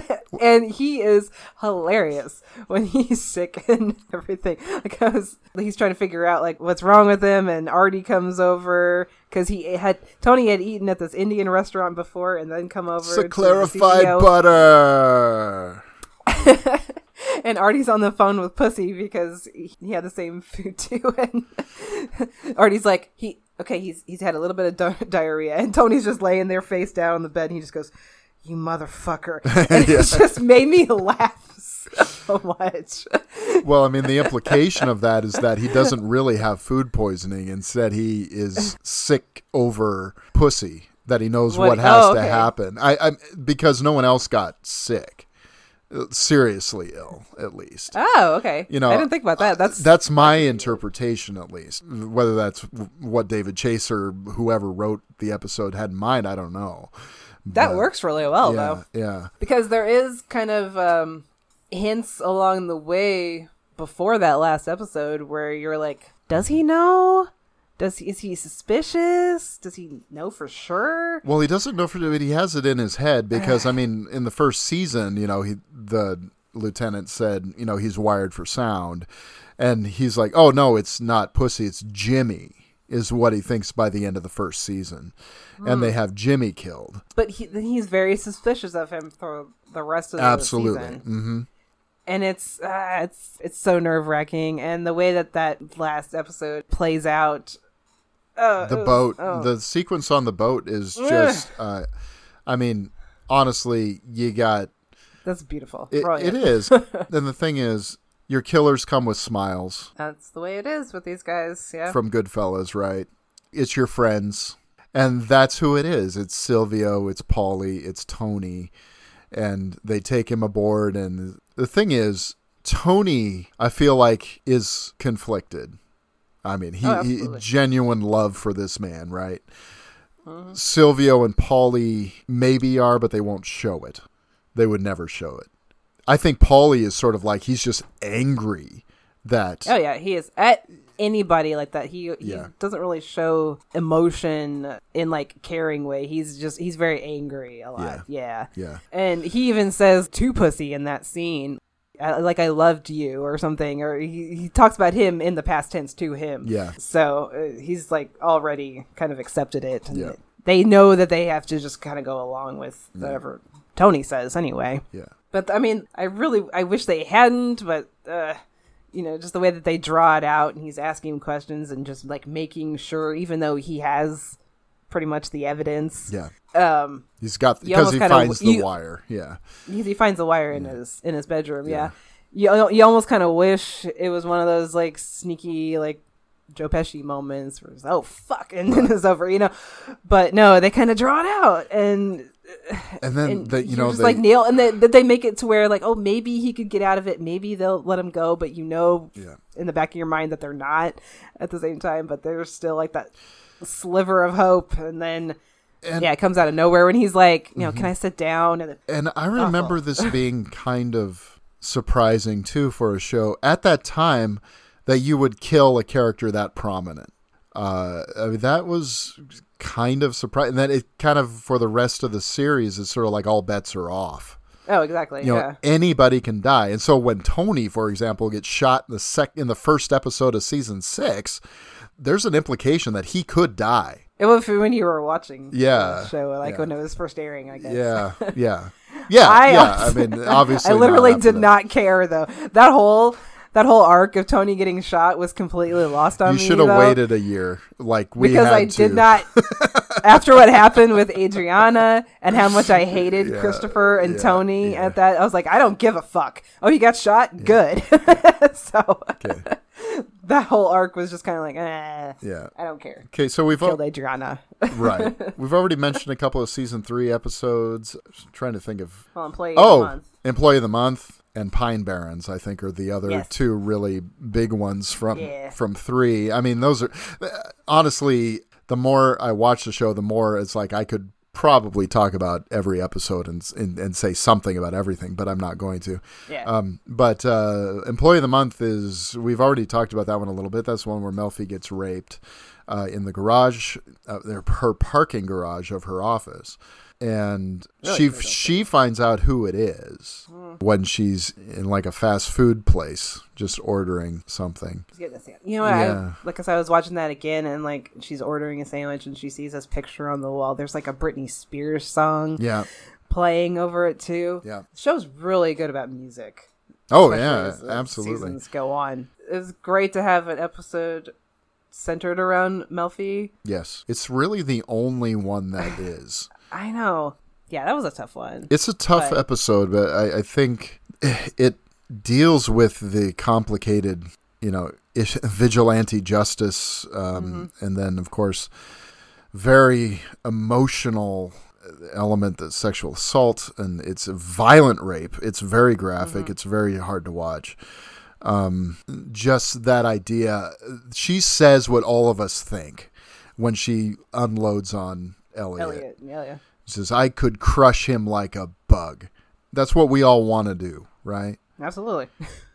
But then when That's it comes down to the morality, I mean, the vigilante justice of it all is well, and that's what she's of, hearing from Richard, right. from Jason. Yeah, you know clearly, and you know that that's what she would get from Tony too. It would be well, Tony could actually do something about it though. Yeah, that's what I mean. Like yeah. she's heard it from the other men in her life. Like she knows that Tony would have no problem. Absolutely, like no, like, he, oh, he would okay. probably be happy. He, he would get joy out of doing it. Yes, you know he would probably do it himself. Absolutely, but with his bare scene. hands. If there's anything, because everyone Tony kills, he kills with his bare hands. Just about, except Pussy. He doesn't kill Pussy. He kills him with a gun. But Tony. he kills, um, yeah, when Tony... Ralphie. Yeah, Tony kills um, the, the... In college, he kills him with his... By strangling him. He uses his mm-hmm. hands. He kills Christopher with his hands. Mm-hmm. Um, so, I mean, he's very... It's that except kind Tony. of thing.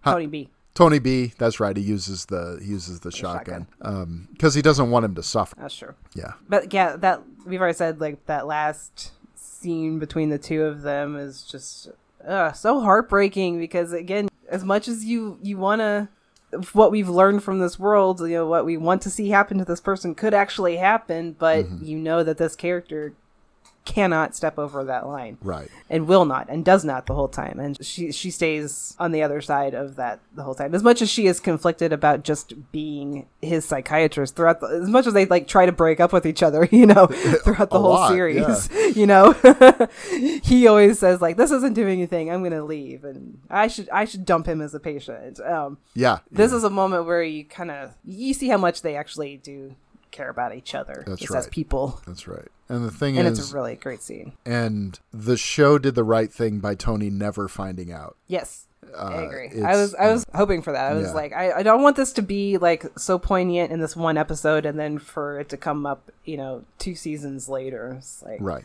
No, that was the right decision to have him never finding out about it. Yeah. Absolutely. Yeah. Because that would that was, the point of it would have been completely destroyed, yeah. you know, if he had ever found out about it. And then we go from talking about one of the most poignant episodes to one of the most fun episodes, and that's Pine Barrens. Pine Barrens. This is the one where Christopher, Pauly, Christopher, Christopher. and Pauly get lost in the woods, uh, trying to, failing to shoot a guy, uh, the Russian yeah. guy. Um, now, here's the thing. This is shoot this him, was, but he disappears.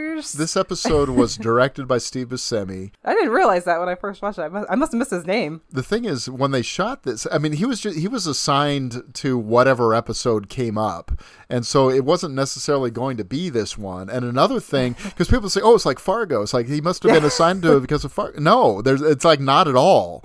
And then another thing. In the script, it wasn't in the winter either, and there happened to have been a blizzard before they shot. Oh, really? And so, yeah, so they're getting the end of this blizzard in the in the final in the first part of this. So there wasn't intended to be snow on the ground either. It, it, this is just kind of a coincidence that it's just this Fargo link happened. But it's a really funny episode. I know it's a fan favorite. Uh, it's Lorraine Bracco's favorite episode of the series. Yeah. Part of it is just it's it's funny. It's it's Pauly being Pauly, Christopher being Christopher. You get to see Bobby, you know, dressed up like Elmer Fudd, and it's really fun. The part where he comes out in Junior's apartment and he's wearing the whole getup, and Tony just cracks up. Um, there's a behind the scenes story about this. Steve Schirippa tells. Gandolfini told him, it's like, okay, you're gonna have to do something to make me laugh, because I'm just not going to find it funny unless you do something to make me laugh. And so Schirippa went to the prop department and got like a giant strap-on dildo. And he said it said literally like a three-foot dildo. And um, that's what he was wearing. And, and he comes in and he's wearing this thing, and, and Gandolfini just lost it. Uh, so that's what's in the episode. I like Bobby's reaction to that too. Is like, what? Like, right, you want my exactly. help or not? It's great. He's the most prepared of any of those guys for being out in the know, woods. Exactly. Like, come on. Well, I mean, it, when Pauly and Christopher, Pauly loses his shoe. Well, yeah, and he like makes a shoe out of the carpet and everything. Yeah, they find the van and they're sitting in there and it's yeah. freezing to death. Um, and then and they, they have to eat like ketchup packets. Yeah, uh, Sirico's hair gets really. When, he, he never let his hair get disheveled. No one touches uh-huh. his hair, but he for that episode he does, and it's funny. It's a really good episode, a lot of fun. Yeah, it's one of those like bottle episodes of any series that's it's just you kind of know. That it's going to be a good one, Th- pretty much. Those uh, sort of self-contained episodes tend to be the ones that uh-huh. stand out the most. Oh, always. Yeah, yeah. So they're they're really good. Uh, fourth season, I I think I really like the episode "The Wait," where um, the joke about Ginny Sack, she had a ninety-five pound mole removed from her ass, you know, or whatever that Ralphie says, and it gets back to Johnny Sack. And he re- he sets up meetings with, you know, the head of the New York family at Carmine and everything, and says, you know, we gotta we're gonna kill this guy because of this joke. I think what I like about it so much is it really establishes that Johnny Sack and Ginny are genuinely in love, and they really mm-hmm. are, yeah. you know, these. I, it gives that character so much more depth, Johnny Sack. Uh, yeah. In particular, because uh, up till then, he's just sort of like the New York guy that, you know, they have to kick up to and they have to work with. You know, you always have Junior saying, fuck New York and things like that. um, but uh, they have to work with this guy um, yeah. because the the Jersey family is is not as big as the New York family. So they they call him a glorified crew and things like that. So it really humanizes Johnny Sack, I think, quite a bit. And there's a big deal when mm-hmm. Johnny Sack moves into New Jersey. Right. And Tony's like, uh, some reason why you didn't tell me that, you know? Right. So it's really so he can, he says so he can have a nice house and everything. And yeah, nice schools for yeah. kids or whatever. But yeah, I love their relationship. Because it's it's genuine and it's honest. And that whole struggle and... with weight, I think I feel that so much. Oh, because, yeah. you know, obviously having done that myself, you know, and it's hard. Yeah. And when, when Johnny comes home and finds her, that she's sort of broken into a stash, and she's like, I, I, I was getting tired. I was, you know, hypoglycemic and stuff. And it's like, well, I can't whack a guy because... And that doesn't make what it, he said any it doesn't, less of course, horrible. It doesn't, but, you know. Even though the guys absolutely had a conversation earlier in the series where absolutely. They all made jokes about Jenny. Yep.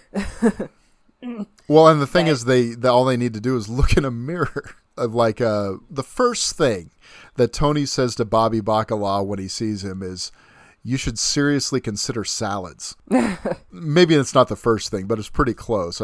It's like, have you looked in a mirror? You, you know, I mean, the, I mean, which is what Bobby says, you know, later to someone yeah. else. But it's just, it's true. And Tony's so funny. There's a, there, I don't even, it's just a moment in one of the episodes where he gets on the scale. He doesn't really like what he sees, so he takes off his shoes, steps back on, mm-hmm. doesn't like it still, so he takes off his pants too. And then he gets back on the I scale. I thought that was that was such a funny little thing yeah. that they threw in, because he could only talk to Junior in his doc, Junior's doctor's office. Right. And every time they had a meeting in the doctor's office, He'd Tony would just sort himself. of casually weigh himself, yeah. which kind of got, I mean, because obviously you see a lot of uh, like gluttony throughout the show, especially yeah. from Tony. He's always, they're always, all always eating, but especially Tony is always eating, yep. always going to the fridge and getting something. Yep. So that kind of put me on the path of like, okay, Tony is, he's definitely representing gluttony, but I think he's also very representative of like all the yes. deadly sins. Absolutely. When you when you said that over text to me, I was like, oh, yeah. he, yeah. he absolutely is all of those things. Definitely. We definitely see gluttony in the way that he eats. Yes, but it's also like gluttony and greed. Yep. You know, obviously with. Mm-hmm. You know, wanting, always wanting all about money and everything and having the best, and lust with all of his all mistresses. Those women, yeah. Mm-hmm. I mean, Wrath. he's dry, he gives he gives one of the Bing girls a drive home, and she gives him a blowjob on the way. I mean, yeah. it's just like it's, it's like so casual. Yeah, so. Definitely wrath, wrath and pride, is a big thing. Yeah, yeah, pride. Especially there's one scene, especially when he um oh, it's his bodyguard. Remember that scene in yeah. um Satriel. In the back of Satriel's, yeah, he's like looking at all the guys, and he's he's picking out which one he's gonna, yeah, he's gonna choose, you know, to like kind of establish himself as like the, the top the dog, alpha, yeah, mm-hmm. yeah. Again, and he goes after his bodyguard and just like picks a fight with just him. Like ripped, you know. I know, big guy, big young guy, because because something I forgot what had happened now, but something. It's after he gets shot. I mean, he's trying to okay, reestablish right, right, right. his dominance. Yeah, you know, because he doesn't want to be perceived as weak, even though he went through this massive surgery. And well, the thing is, you know, like he and Christopher comparing their scars and stuff, because mm-hmm. Christopher's shot in the second season. Um, yeah. And that's a really good episode, too. The one where the From Where to Eternity, where uh, yeah. Paulie uh, goes to the medium and thinks he and he's told that he has all these uh, dead people following him around. It's yeah, like, it's like. This all should have been covered by my donations. This should all have been taken care of. I love that's right. That's one of the funniest things to me. I love that episode. I love that part of that episode. Doesn't he walk into the Bing one time and he sees the Virgin Mary? Is that Polly? Yeah, uh, is that probably? I remember that though. Yeah, I'm pretty sure yeah. that's Polly. But um, Polly is inter- he's so superstitious. It's uh, it's mm-hmm. kind of funny. I, we already mentioned White Caps as being a great one. That is yeah. definitely. Um, I also like the episode where I, I mean, some of these are like moments because I, I their favorite scenes as well that we can mention. Yeah. I, I haven't really talked about. We were starting big and going smaller. We're on. We're going episodes. all over the place. Yeah. It's just whatever. But, um, and then uh, season five, uh, I, I re- like I said, I, re- I really, really like that episode with Tony B. You know, just his sort of mm. losing his way. I, I think oh, was really it, good. Was it five or four? Was it the episode um, D Girl with? Oh, D Girl's two. Two? Yeah. Okay. Yeah, that's a really yeah. That was another one of my favorites. The one with yeah. Jon Favreau yeah, and Alicia Witt. That's a really, really good one. And Alicia uh. Witt. She's great. And a redhead. Redhead! Anyway. Of course you love her. I'm sorry. I, I had that one written down, too. I forgot about that one. Yeah. We don't have to go in order, but yeah. Okay. well, just two big Adrian episodes that we've already kind of mentioned that I, I love and hate at the same time, obviously, is um, Irregular Around the Margins. Yes. Um, because that one, like I said, I mean, there's there's little moments throughout where she and Tony kind of, they have they have a good relationship. They have a uh-huh. decent, like, you know, they're nice to each other or whatever. But he really seems like he's, like, actually trying to get to know her. Yeah. And then episode, and then it just gets completely fucked when they get into the car accident. And how does that rumor even start? Just because they were together in they the got an accident in the middle of the night in a car. That's what that's all people were yeah. assuming. And I gotta say, you know, the way Drea De Matteo, I mean, she's just in that outfit she wears in that episode. God, it's like that leather black thing. It's just like, oh yeah, yeah. It's just like, I mean, she's she's always attractive, but it was just she was like, like she could look good in anything. But but it was just like for with that, it was just like, oh, whoa. You know, I mean, it, it'd be hard for anyone to resist, frankly. It was just like... And Tony is attracted to her, clearly, but he doesn't oh, yeah. do anything. You know, he get, it's literally he gives her a ride home and they get in an accident. Yeah, I know? don't... I, I really don't think he, w- he would have. Or he would have, but she wouldn't have. I think Absolutely. You're right, yeah. No. yeah. I think that's where people get it kind of wrong, mm-hmm. you know, in what they believe about the rumors yep. that... If they actually knew her, they knew that she, they would know that she would never have done that. Right. It doesn't matter whether Tony would have or not. I mean, I don't know. Like I said, I love that episode. I love that it gives her, there's some other great moments with her too. Um, especially when she's talking to Tony at her club, which is a great like arc that they give her, you know, being in charge of that club yep. and like, mm-hmm. uh, you, you think that would help her move away from Christopher eventually, or just kind of realize uh, that she has capabilities that they don't give her credit for. And exactly. Yeah. yeah. Mm-hmm. There's one little moment um, when she's talking to him, she's talking to Tony when she says that, you know, like, I was scared of you at first. And she says, well, that's how I am with everybody. I'm scared of everybody at first. But, so you can just kind of see like, she's really just kind of this shy, like really insecure person, even though like it, don't see it from the outside just because of the way she looks. I think that's a big part of her character, honestly. Oh, I think so too. Yeah. You see that now, that how other people treat her. I think there's a lot of jealousy. There's a lot of envy. Yeah. And that kind of closes her off from people. Like, even though that's what, that's what she desperately wants throughout the whole series, is someone to actually be close to and to yeah. show her the kind of kindness that she gives to everybody else. Right. That's when I really hated Carmela too, because Carmela just automatically believes it, and she tries to kind of redeem herself later on in the in the series, like after she's killed, and it's like, oh, but what happened to Adriana? But she's Carmela, honestly, sometimes she's a little dumb. Well, I, in... I don't think she's dumb. I think she's just choosing to ignore, which is much worse. Yeah. I think I sure, really but... think she's just, because she has got to know in oh, her heart yeah, exactly. of her hearts that Adriana is dead. And that Christopher or Tony or both had something to do with it. Yeah. She she knows what's up. She knows that this yeah. happens. I mean, she has a what a Uzi in her house. Or a A K forty-seven or whatever it is when yeah.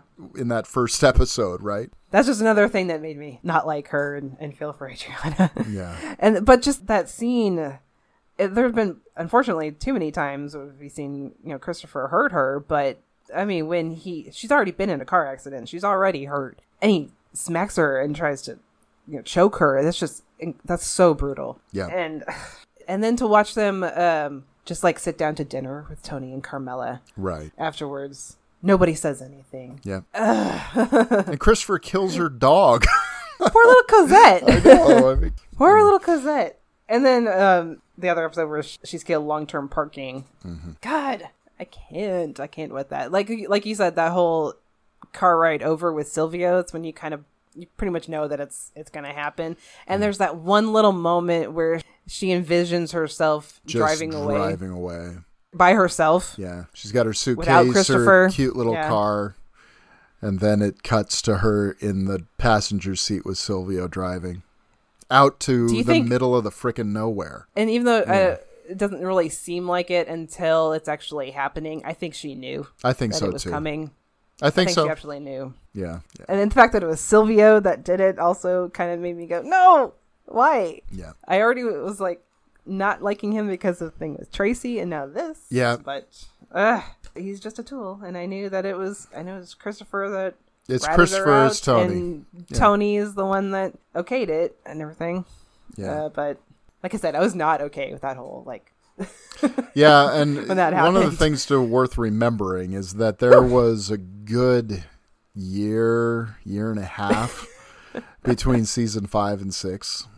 So there was sort of time to process, decompress, I guess. Um, yeah, I didn't have that. Okay, I was like right. binging the whole thing. Right when Junior kill uh, kills shoots Tony in the in the sixth season premiere, it's kind of you know first of all we're they're sort of playing with this idea that to get Junior off on his charges that he's got dementia. Mm-hmm. Um, which he kind of fakes in the previous season. Well, now it's turns out it's no, it's actually it's true. He actually does have dementia. Mm-hmm. And so Tony getting shot and then those first couple episodes, I mean, it's kind of ballsy, I think, to lay out your main character for like the first five episodes of your final season. uh, who does that? Well, David Chase apparently does that. Um, yeah. So the, the season six, uh, there, there are, episodes um for me it's not episodes that stand out, it's more like just things that stand out. Well, just about him being shot too, the whole like oh yeah wound thing. Yeah what yeah I know, it's so gross. I know he shot his pancreas or whatever, and then uh well Christopher says that he has no spleen. He he got shot in the spleen when he got shot, so that it's a similar wound. uh And again, Adriana's by Christopher's side that whole time. Mm-hmm. Yeah. Well, and what I find interesting here is, you know, Carmela's sort of devotion. You know, she's yeah. she's not. So first time we see her, she's not made up. She's not any of the mob wife stuff. You know, it's just Carmela, and I, mm-hmm. I think that is uh, effective. I think the dream stuff is really because he's a regular schnook. In in the, in this dream, yeah, and you know he doesn't he's have just the, on a the business. Voice. Tri- yeah, he doesn't have the Goomba accent.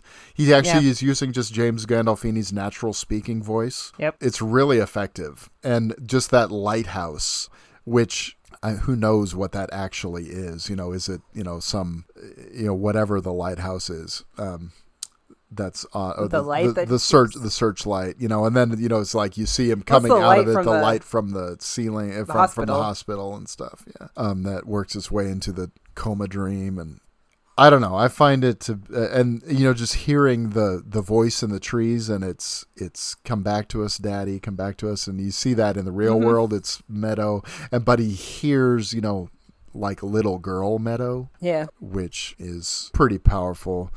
And that's like over two episodes, isn't yeah. it? Yeah. Yeah. And that's a lot of things. A lot of these are sort of like multi-episode groupings, you know. Um, yeah. The Vito arc in the sixth season is, I think, one of my favorite things in the series. Yeah. He gets found out that he's gay. So he knows what that means to, like Phil, like we've said, he's very old school, as you, and he's... He's homophobic. That's, you know, there's no other way to put it. And he's... A lot of the guys are. Yeah, they all are. Well, it was they interesting, you know, Tony, by the end, though, he's saying, like, who cares? You know, it's like... He says that from the beginning, yeah. Which is interesting, you know, that he's kind of like, okay, uh, if he comes back, then, well, what are we going to do? We're going to we're gonna let him... We're going to let him do his his job and make us some fucking money. You know, yeah, it is like... He's a good... He's a good earner for yeah. them. It's not something as egregious as, you know, being a an informant for the feds. Right. You know, it's not something. Well, not to Tony. It, to Phil, yeah. it is. Phil is like, you've betrayed my entire yeah. family. Tony is, he's got a little bit of the old school in him, sure. but he's also open to change. You kind of see it yeah. um, through um, his, his feelings about Vito. He's like, um, it's... you know, whatever year it was right. then that this was. And he does say, like, we we all know that Vito is not the only one right. that has ever been. Yeah. He implies that so, Phil would have imprisoned. I think it's one, oh, one, yeah. of the, one of the things he's doing. Uh, they have a conversation about yeah. how they give a pass to the guys for that when it happens in prison, yeah. because that's just what you got to do. Right. There's no women. Yeah. So, and like you said, too, like Vito was, at the beginning of the series, was somebody who I didn't even like really pay attention to. Right. Like they would say Vito and I'd be like, wait, which which one of these guys yeah. is Vito?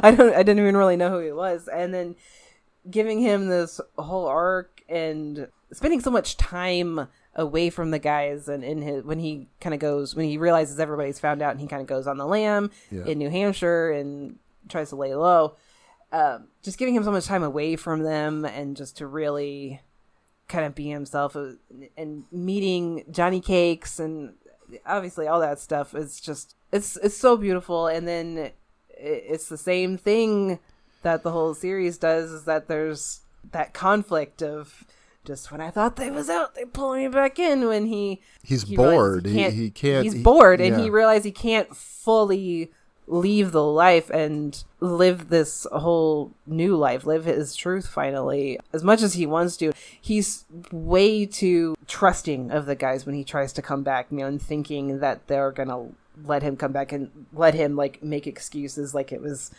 some medication or whatever that he was taking, but he's over it now, you right. know, he it, just because he he wants it both ways, and in this world you can't have it both ways. Unfortunately, it was an arc that really got to me. Yeah um I went on vacation when I was kind of in the middle of it. He and Johnny had kind of just gotten together, and so it, I kind of left it hanging. I didn't didn't remember what was coming next. I'd only watched the sixth season once, and I don't know if I just didn't follow it that closely, but it's really moving. You knew from the way that the guys were always talking, probably, that he wasn't going to make it. Right. You know, yeah. It was just always kind of about, would it be like a mercy thing by yeah. Tony, yeah. or would it be something horrible? And unfortunately, is something horrible. Right. Yeah. And I'm laughing because I'm uncomfortable, because when they, I'm glad they didn't show it, you know. Right. Especially, and they say, oh, right, right. They, what happened? Right, right. They do. What they, you're right. They do not show what they do. You're, you're right about that. It's, it's, it's like he, he's just dead, and then they, but they show the reaction to the guys. Yeah. You know, when they hear that. Mm-hmm. And I think that was a good moment for them still, though, because, you know, I think that's like, okay, this is the consequence of your homophobia. Right. And, you know, this is a person that you cared about. Is this what you wanted to happen to him just because he was gay? Right. And I think they're kind of realizing that in a way, you know? Yeah. I don't know what else to add. I was just really, really taken and moved, I know, I was moved too. by that. Uh, and I didn't expect to be, because, I mean, Vito was always kind of a character that I was sort of like kind of repelled by. I mean, in, in some in some ways. Well, he had the whole like weight loss arc. Yeah. Which really is cute. Uh-huh.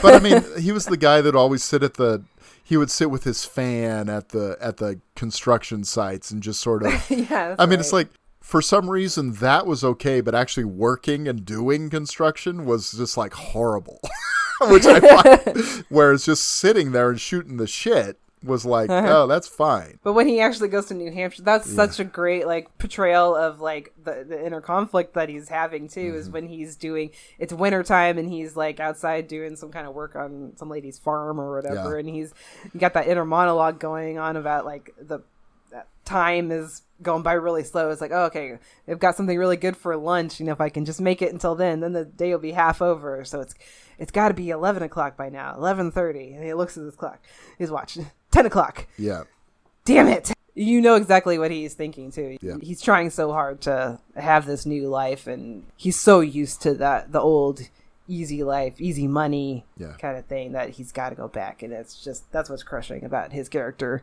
And Tony says it too, like, if he had just stayed away, or somebody says it, yeah, if he had just stayed away, we would have left him alone, you know. Yep.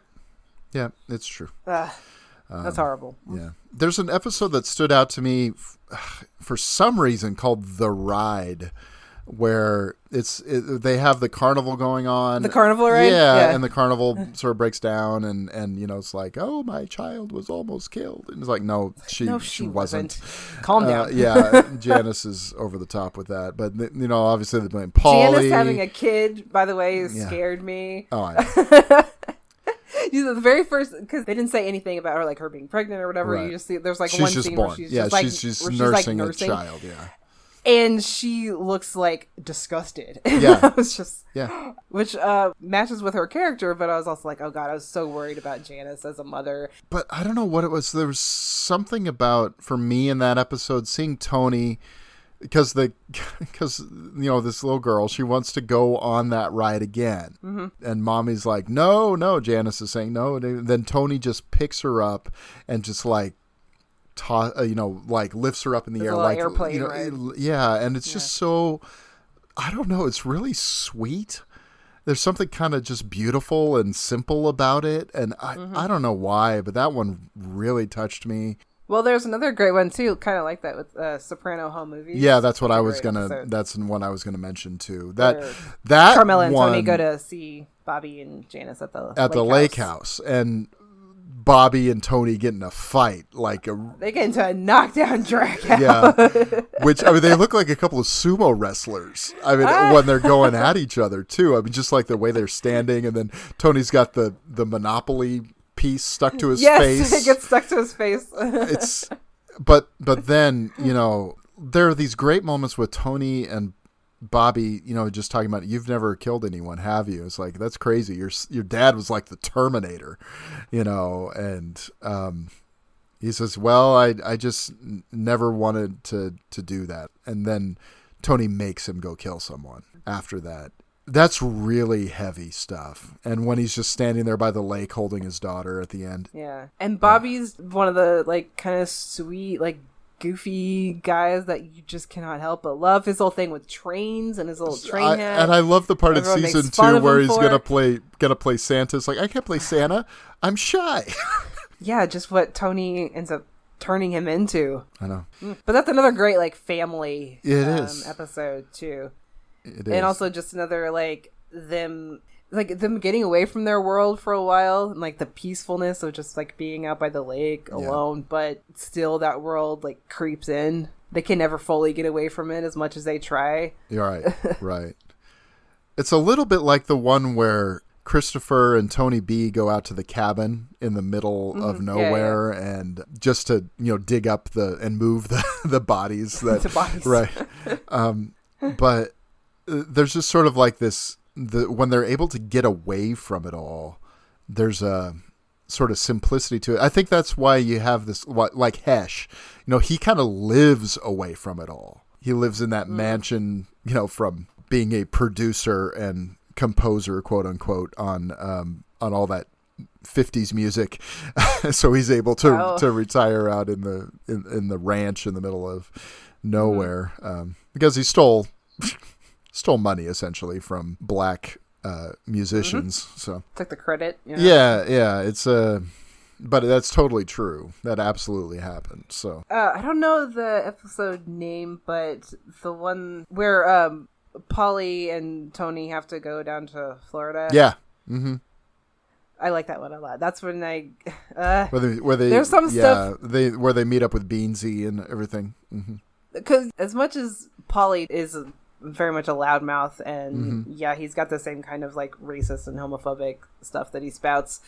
There are a lot of stuff about his character that kind of endear you to him when you see his apartment. Yes, I think especially just seeing his apartment as, some, as someone who has been in it as long as he has, and everything. He's a, he's and a captain, knowing knowing that Tony lives in this like it's pretty mansion. much a mansion to me. Yeah. It's a and, it's a real nice house, yeah, absolutely. Yeah. And Polly's just got this regular Joe apartment, mm-hmm. you know, that he has, and um, you, you just kind of see that not all the guys are as successful as Tony, or the, the, the this is their life. He doesn't have kids, right? Right. He's never been married, doesn't have kids, so like this is his, this is all he has. Yep. And you kind of see that, and especially with.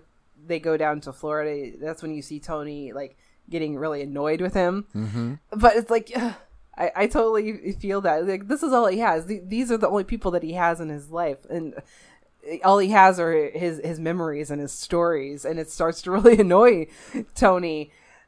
and you really kind of are scared for Polly when they go out um, on, on boat. that boat yep. alone because it's well, very flashbacks to... reminiscent of yep, Pussy's yep, death. Mm-hmm. And I, I really, I actually thought that, that was it was going to happen just because of um, how how Tony was acting. Because Tony is going through like another kind of midlife crisis in this yeah. season too. Oh yeah, yeah.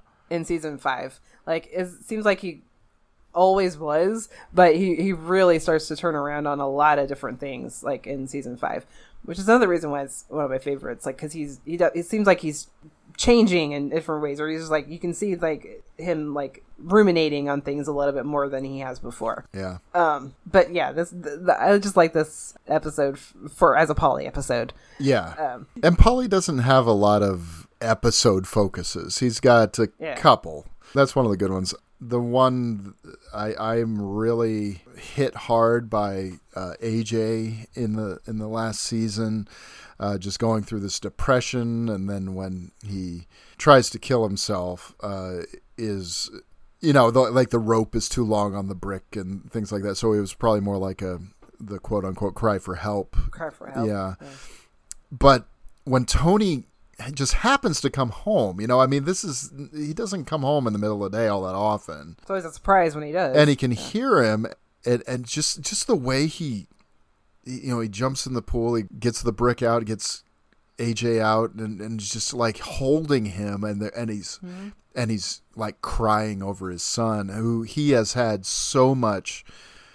There's a lot of animosity between Tony and A J throughout mm-hmm. the whole series, because it's like, you know, I'm this tough guy, and he's just like this little wimp.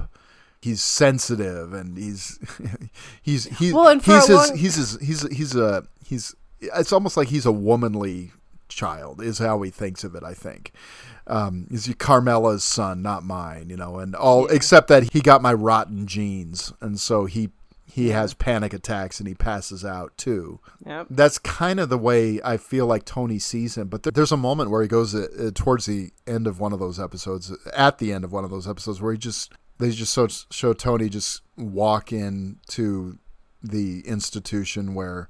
where A J is being observed, and just they just kind of have a moment. He just puts his hand on his shoulder, and it's kind of from a distance, but there's something really moving and powerful about that. You know, A J, you know, he sort of has these tendencies where he wants to sort of use uh, throughout season five and six, especially where he kind of wants to use this fact that he's Tony Soprano's son to have the lifestyle.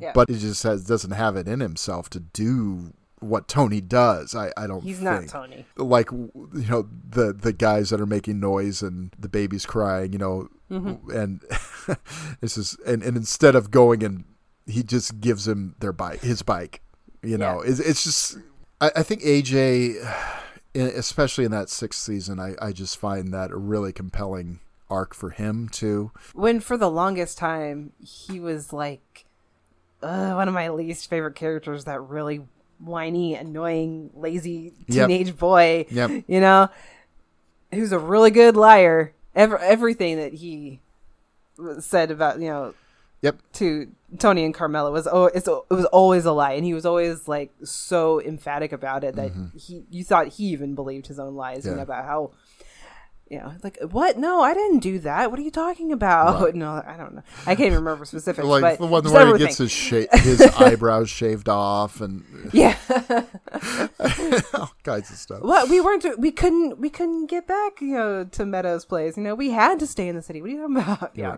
Well, the thing is, uh, the, and, and that, this happens in a. There's one with Meadow too, in the second season. I really liked. It's one of my favorite scenes in the whole series is when, after she's had the party at uh, her mm-hmm. grandma's house, and she comes down the next morning, and Tony and Carmela are both like, we're going to punish you. It's like, well, it wasn't my fault. You know, so-and-so brought so-and-so over, and, and they do this whole thing where it's like, well, how am I supposed to have gas to get into the city? Well, we'll give you only twenty dollars then. And it's like, she has, she's completely manipulating them. And the look on her face yep. as she's walking out of the room is just a smug yep. look of, I got exactly what I wanted. They don't punish her at all. in that. Nope. in that you know, it's like she doesn't even need to clean up her mess afterwards. You know, they show her at the end of the episode. I think Janice probably has something to do with her actually cleaning the house at the end, but uh, it, she it, she knows she's daddy's girl. Yeah, yeah. uh, but that is one of the best um, sort of scenes in the as far as parenting goes.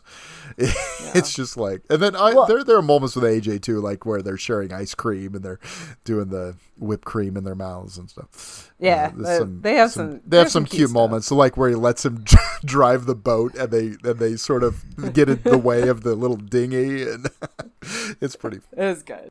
Well, I, a big thing with A J too, I think, is that okay. So Meadow knows. I think that, that she's daddy's girl. But she also tells A J something that I think he doesn't know. Mm-hmm. When she tells him, it's like, you know, you're, you're, you're a son and you're Italian. Like, do you know how important that is? Right. Do you know how important you are? Do you know how much mom and dad actually care about you? And I don't think he believed that. Oh, yeah. I don't before. think so either. Because as much as you kind of hated him, as much as he was like, really annoying and just like wouldn't get his shit together and was always lying, there was definitely a conflict of him just not really knowing who he was. I mean, yeah. That's what any teenager goes through, you know. Mm-hmm. His was just maybe a little bit more dramatic. And then when he finally does, you, you think he turns around, even though I didn't believe it for a second when he was with Blanca. Right. Um, right. I, I, I really didn't think that that was gonna last, and and it doesn't, despite the tattoo. But it, he gets he get, it, he gets her name tattooed on his arm. That's right. Yeah. And yeah, his whole descent into depression, which and Tony Tony had been saying stuff like that from the beginning, hadn't he? Because he knew that it was a thing that his father and grandfather mm-hmm. had too, like that was passed down to him. Like he was always afraid of this happening. Yep. To A J. Yeah, you, you just really feel that whole like sins of the father, not really sins, but just like something from the father being passed down to the son that you, you don't want right. to them to have to go through. Yeah. That's, that was heartbreaking for him. So I think um, the final season also has a couple of sort of big questions that always seem to come up. Uh, the first one is... Well, can we, well, can we also talk about uh, Christopher's arc? That's where I was going. Okay, good. The big question, I think, and, and we're going to, we'll pose the question and then talk about that arc, is why does Tony kill him? Why why does Tony um, just, I, I have my ideas, um, but what's the deal with Christopher? Okay, so this season is where Christopher is kind of turning things around, yeah. seemingly. He's getting his addiction under control. More He's or less, yeah. Mm-hmm. More or less mm-hmm. trying to, going to meetings mm-hmm. and... Uh, you see all the struggles that he has about the temptations about, you know, being around the guys and being around alcohol and everything.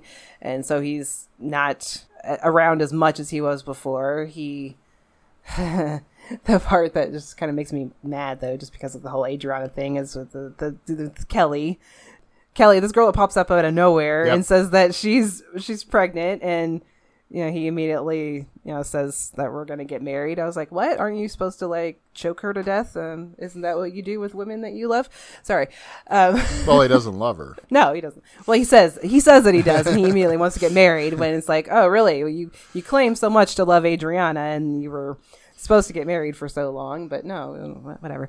Sorry. Well, I, I think Adriana. look. I'm well, look. Look at his relation. Look at his relationship models, though. You know? Sure, he's not as volatile in this season as he has been before. He's not as like uh, so much as, as quick to anger and like shouting and stuff as, as he was. He's a lot more peaceful and calm, just because he's kind of going through the whole addiction, the recovery, thing. yeah, mm-hmm. the recovery. But uh, I don't know. I think Tony doesn't ever really believe him. I think and the, the reason that he kills him, I think, because um he's kind of sick of his bullshit, yeah, and he use, takes it as an excuse or a reason to to finally get rid of him. I think he's disappointed he, with him. He's disappointed. He doesn't believe that he's ever really going to change. Yeah, I think so, and uh, because it keeps cutting back to the tree branch and. Hit mm-hmm. in, in the car seat. Like if the baby had been in there, it would have been impaled by this tree. Yeah, and he's surprised that nobody else like agrees with him, that everybody is like super sad about Christopher dying. Yeah. Well, Tony was going to have Christopher be his mouthpiece. Everything was going to go through Christopher. It was going to be closer than him and Syl as his consigliere. It was going to be everything about it. Was, try that again. Consigliere.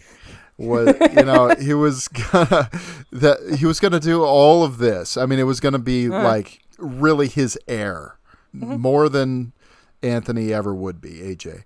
So the fact that he just keeps fucking up, yeah, is just like I, I think he, his disappointment is is stronger with him than it is with uh, A J at this point, and the, the whole thing where Christopher is saying, "I wouldn't pass a drug test." It's like, yeah. You're telling me that after all that we've gone through with mm-hmm. you and the drugs, mm-hmm. you're high tonight. You relapsed. Yeah. You know, and I yeah. think it's just like, that's it, uh, you know. Yeah. And he sees an out. It's kind of a last straw thing. He yeah. sees an out and he takes it. And I think there's also the whole Cleaver thing. I think as much as he wants to pretend that it didn't bother him, that the boss was based on on him. Yeah. Um. That he knows, he knows, freaking, yeah, he knows Carmela's right. He knows Carmela's yeah. right about it, and that was absolutely your your basement at yeah, home. That you yeah. saw that scene from the movie. Yeah. You know, I think he was upset about Juliana too. Yep, that Christopher got her. Yeah, in a way, you know, and corrupted her again. Essentially, mm-hmm. they they sort yeah. of corrupted each other because they both relapsed. Mm-hmm. They relapsed together. Yeah. yeah, yeah. I think he's just done with him. Yeah. And he doesn't believe in a redemption for him, which I don't know that I do either, because as soon as he, you know, gets back into the drugs and stuff, he kills that guy. Right. If just a little taste, like, gets you to do something, you know, as horrible as that. Like, uh, yeah, I mean, addiction is something that you're going to struggle with your whole life. Sure. But yeah, especially for him, it's more dangerous than for the average person. Yeah. You know what I mean? Mm-hmm. Yeah. Since he's so quick to violence mm-hmm. with people that he claims to care about, yep. he would have fucked up even bigger probably later on, you know? Yeah. I think in a way, uh, Christopher is, I mean, obviously Tony's the protagonist of the series, but Christopher is kind of what the show is about in a way. But I, but I hate Christopher. I know. And Christopher is... Christopher is one of those characters where, I mean, I, even Michael Imperioli is like, I don't like Christopher. I wouldn't, nev- I would okay. never hang out with this guy. He's just too unreliable. And I think he's sort of, I don't know, maybe he's sort of representative of that younger generation of the mob where it's, they're just the drugs and the unreliability, all that stuff that's in Goodfellas, you know, mm. because that's, that's why the mob fell apart so much um in the getting into drugs was because the drug element the mm-hmm. drug element because people would flip in instead of taking a long sentence for drug things. So um anyway um the other big question I think is what happened what happened at the end. What it cuts to black. What do you think the prevailing, you know, oh, Tony must have gotten whacked right after the cut to black, or is it something else? Does he live? Is it just, hey, the family is back together because Meadow walks in through the door. We don't see her. We just hear the bell, but we see her walk up to the door. Mm-hmm. Um, and the and she would be the logical choice as to who rings the bell. And the family's back together, so that's the end of the story. What do you think? And, well, and what has Tony been afraid of kind of deep down throughout the whole series? Losing his family. Ducks- What do the ducks represent? Yeah, it's all about the family. Um, and, yeah. and so that's my personal, I like to take the optimistic take on this. A lot of people are like, oh, the guy in the members only jacket comes out right. of the bathroom with a gun and whacks him in front of his family, right. which, you know, I don't know if that was, well, I, I guess they, that's what happened to Phil though. So, I mean, he got whacked in front of his family and then his face gets they, run over. They make a point, something too, is like when they're, they're having the big war or whatever, you know, family, they don't mess with family. Right. It's just the guys. Yeah. Right. Mm-hmm. So you wonder, if they would have done it, would they have done it in front of his family or not? Right. That's that seems what, like it would yeah. be. That seems like it would be against the code or whatever. Right. And who would it be? Because I mean, does does Phil? Uh, obviously, it's got to be one of Phil's guys. But they made the deal with Phil's with Phil's guys before that to say, you know, like there's never been gotta, any kind of outlier that this. wanted to get revenge. Yeah. Of course, so, of course. Who know? knows? I mean, maybe Junior had one marble left and was able to say, you know, who knows? And I think that um, the song. That's that he chooses. Don't stop believing. Is, yeah. Don't stop believing. And what are, what are the lyrics of that though? It goes on and on. It goes on and on. And on. Yeah. So I don't know. I kind of have maybe an optimistic idea of it too, because I like that it ends with the family. Yeah. Them getting together when they've been they've gone through like and, so much. And what's interesting? And they're coming together. And they're coming together, and they're going out to dinner, not at like. Um, What's Artie's? Uh, right, they're not at the Vesuvio. The Vesuvio. They're not at Vesuvio or like one of the nicer places. They're at this like cute little diner. Yeah, you know, and that's, that's something that really comes back a lot before. in the movie. It it was an ice cream parlor uh, that is in the movie that has been reworked into the sort of fifties okay. diner place. Yeah, so that kind of gives it more of like an intimacy. Yeah, I think. Yeah, the intimacy of the family like coming together again, and uh-huh. and they're all kind of mobbed up now. Because, kind of. You know, A J has this job in the, inter- you know, as a script yeah. reader, but, you know, because Tony got him the job, which is probably, you know, like, these are the producers that Christopher was working with for Cleaver, so we've got some stuff for you to do. And he's kind of into it. As much yeah. as he wants to not admit it, you see that he's kind of into it. He likes the new car. Because he's good he's at got... talking. Yeah. Well, he's good at talking, and he's good at, like, mm-hmm. maybe... not so much the violence yeah. part of Tony, but like the getting on people's good side and getting them to do things through for you, yeah. like just yeah. by by talking. Yeah, I think that's what he's good at. Yeah, and we, and we know Carmela's all in. I mean, yeah, and Meadows probably gonna be like a, a, a, a white collar guy lawyer. Yeah, sure. So he talks about oh, what I've seen you because uh, she's seen uh, the way Italian Americans are treated unfairly. Uh, is what she says. Yeah. All right. Okay. But so if that was the point, w- wouldn't they have made it to where Meadow made it to the table too? Or is that... I know, think it's like she's in... family she's, to come... she's there. She's there, so we're done. I th- I really think that's what's going on. And I take this because David Chase was saying, you know, all these people are thinking that he gets whacked right after that. It's like, you know what? People have been in love with this character saying, don't whack him, don't whack him, don't whack him for six years. And now all of a sudden they want his blood.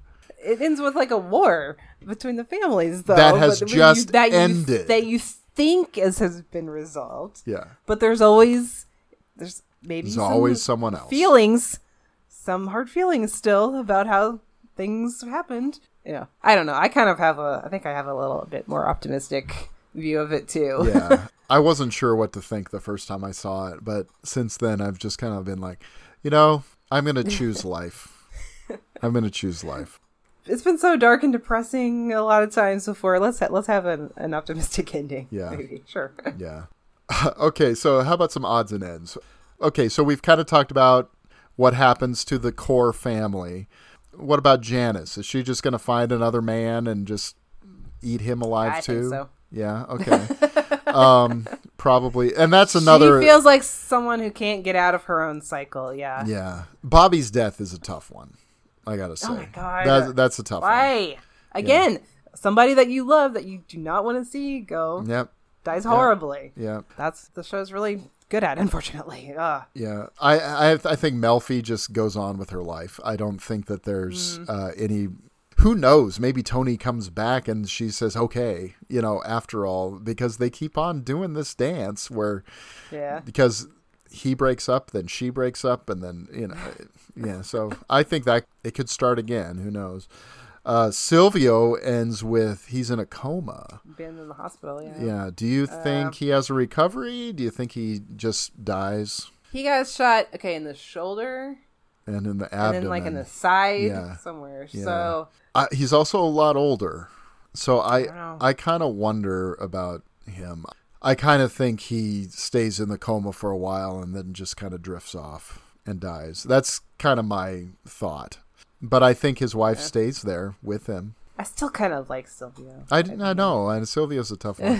Now, Paulie, Paulie, Paulie, uh, I think is just is in it until he just dies at the you know at the table, and the back goes after Alice. I think day, you're you know? probably right. I, I you know because, what I mean? You know, he thinks that being part the head of that crew is cursed, uh, uh, which you know maybe. But the cat is an is a funny little touch at the, the end. The cat is not staring at the picture yeah. of Christopher. Yeah, and he's just sitting there, you know, with the... Uh, so superstitious. He's just sitting there getting his tan with his little reflector. I always love those moments when yeah. they're outside like that. Yeah. So those are kind of the ones that I thought of, you know, of the what happens next people. I think Artie and... and um, I think Charmaine just kind of keeps pulling Artie further and further away from Tony, and that's mm-hmm. probably a good thing. And I think Tony yes. probably, you know, he's distancing himself a little bit from Artie by the yeah. end too. Um, you know, it's like we're, we just have separate lives now. It's like, I'll always love you, but I think so too. Yeah. yeah. Okay. So one of the things that I find really funny is like the sight gags and the misstatements yeah. of the show. Um, one of my favorites. So I wish I had written these all down. I know, like, I know. The beginning. One of my favorite sight gags, and this is what made me think of this question, was just one in the sixth season where Silvio's reading a book that says how to clean absolutely anything, and he's just like, oh, it's very funny. Um, he's very intently reading this. And then, yeah, exactly. And then um, Phil and some of the other guys are at. A, they go to a. parlor. It's called Flatbush Bikini Waxing, which is maybe the funniest thing I've... oh, God. I, I can't honestly think of a lot of others, but I mean, even the Bada Bing is just, I mean, the sign and everything is really pretty yeah. funny. Um, the exclamation point. Yeah. That like the nipple. nipple. Yeah. Um, I, I love the misstatements that they make, you know, like too many, uh, Johnny in the flashbacks is like, I have an albacore hanging around my neck. I, I love that one. I think it was really funny. Um, and then when Bobby and Tony are talking and he says, you know, Quasimodo predicted all of this. It's like, what? What? It's like, you know, Nostradamus, it's, Nostradamus it's so the much... Hunchback of Notre Dame. It's like, oh, but Notre Dame, Nostradamus, that's pretty similar. It's, it's so much so funnier funny. when they when yeah. they don't correct them, yeah. though. Yeah, when they just when you kind of let it go, and you're just kind of left going, wait, what did he say? I love the line where, where Tony says, "I just buried my nephew. I'm fucking prostate with grief." Prostate with grief. yeah, I was, and, and it's like in the middle of the heat of the moment, so it's just it almost passes you by without even. But it's uh-huh. really funny. I I, I found this uh, website that kind of combined. Uh, what's the word? I can't even think of a word now. No. Wrote down a bunch of them. Um, and a lot of them are from Little Carmine. I, I didn't. Oh, Little Carmine has got some funny stuff too. Yeah, you're right. Yeah, I, I did catch this one too. He says he calls something like an alteration with Coco. Oh, that's another tough scene when um, Tony like pretty much curb stomps that guy. Right. Oh, that what he says to Meadow. That was one oh. of the that that was one of the things where I was like, when I told you there's stuff coming up with the kids that really got to me. When Meadow gets um, sort of harassed by the guy in the restaurant, mm-hmm. that and then Tony goes after him. That yeah. is really, I, I get that, you know, and oh, yeah. in all honesty, like it, my daughter and I went to a McDonald's the other day because she wanted something for lunch, and um, we were like the only people in the drive-thru, and so we pull up to look at the menu. And they and the guy, okay, go ahead and order. And I said, just a moment, please. And and and so she told me what she wanted. I told him, and then I said, "Ma'am, what do you want to drink?" And it says, and the guy on the speaker says, "What do you want to drink with that?" It's like, just a moment, please. Okay. And then she tells me, and she can't think of it, and it says, and he starts saying, "Hello, hello, are you there?" And I'm like. Yeah, I said just a moment. She, okay, she wants water. Okay, is bottled okay? Yeah, it says, all right, hey, next time, so what? When you come up here, why don't you um, know what you're going to order before you start? And I said, excuse Whoa. me. We just got here. We're trying to decide what we want. Fuck you. And I just drove up to the window And the poor guy that was standing there, I thought it was him that took our order. And I said, there's no need to be rude, dude. What's up? And it's like, and it's like, I don't know what you're talking about, sir. And I said, it's like, um, Oops. sir, I'm not wearing a headset. I was like, and I, and I went, oh yeah, yeah, I'm sorry. I thought it was you. And I, I was just, it was just like, it was kind of embarrassing, but so you don't mess with a guy with his, with his daughter.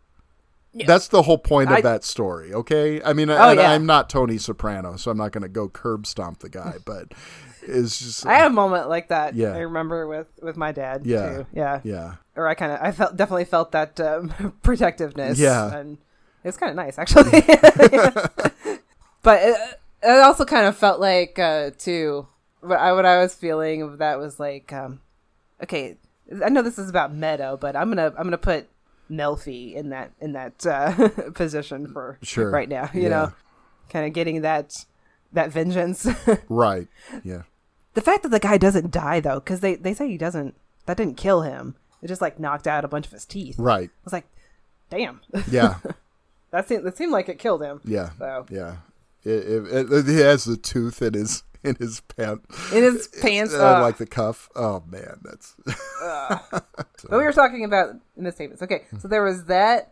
Um, he said something like, um, "We're in a fucking stagmire."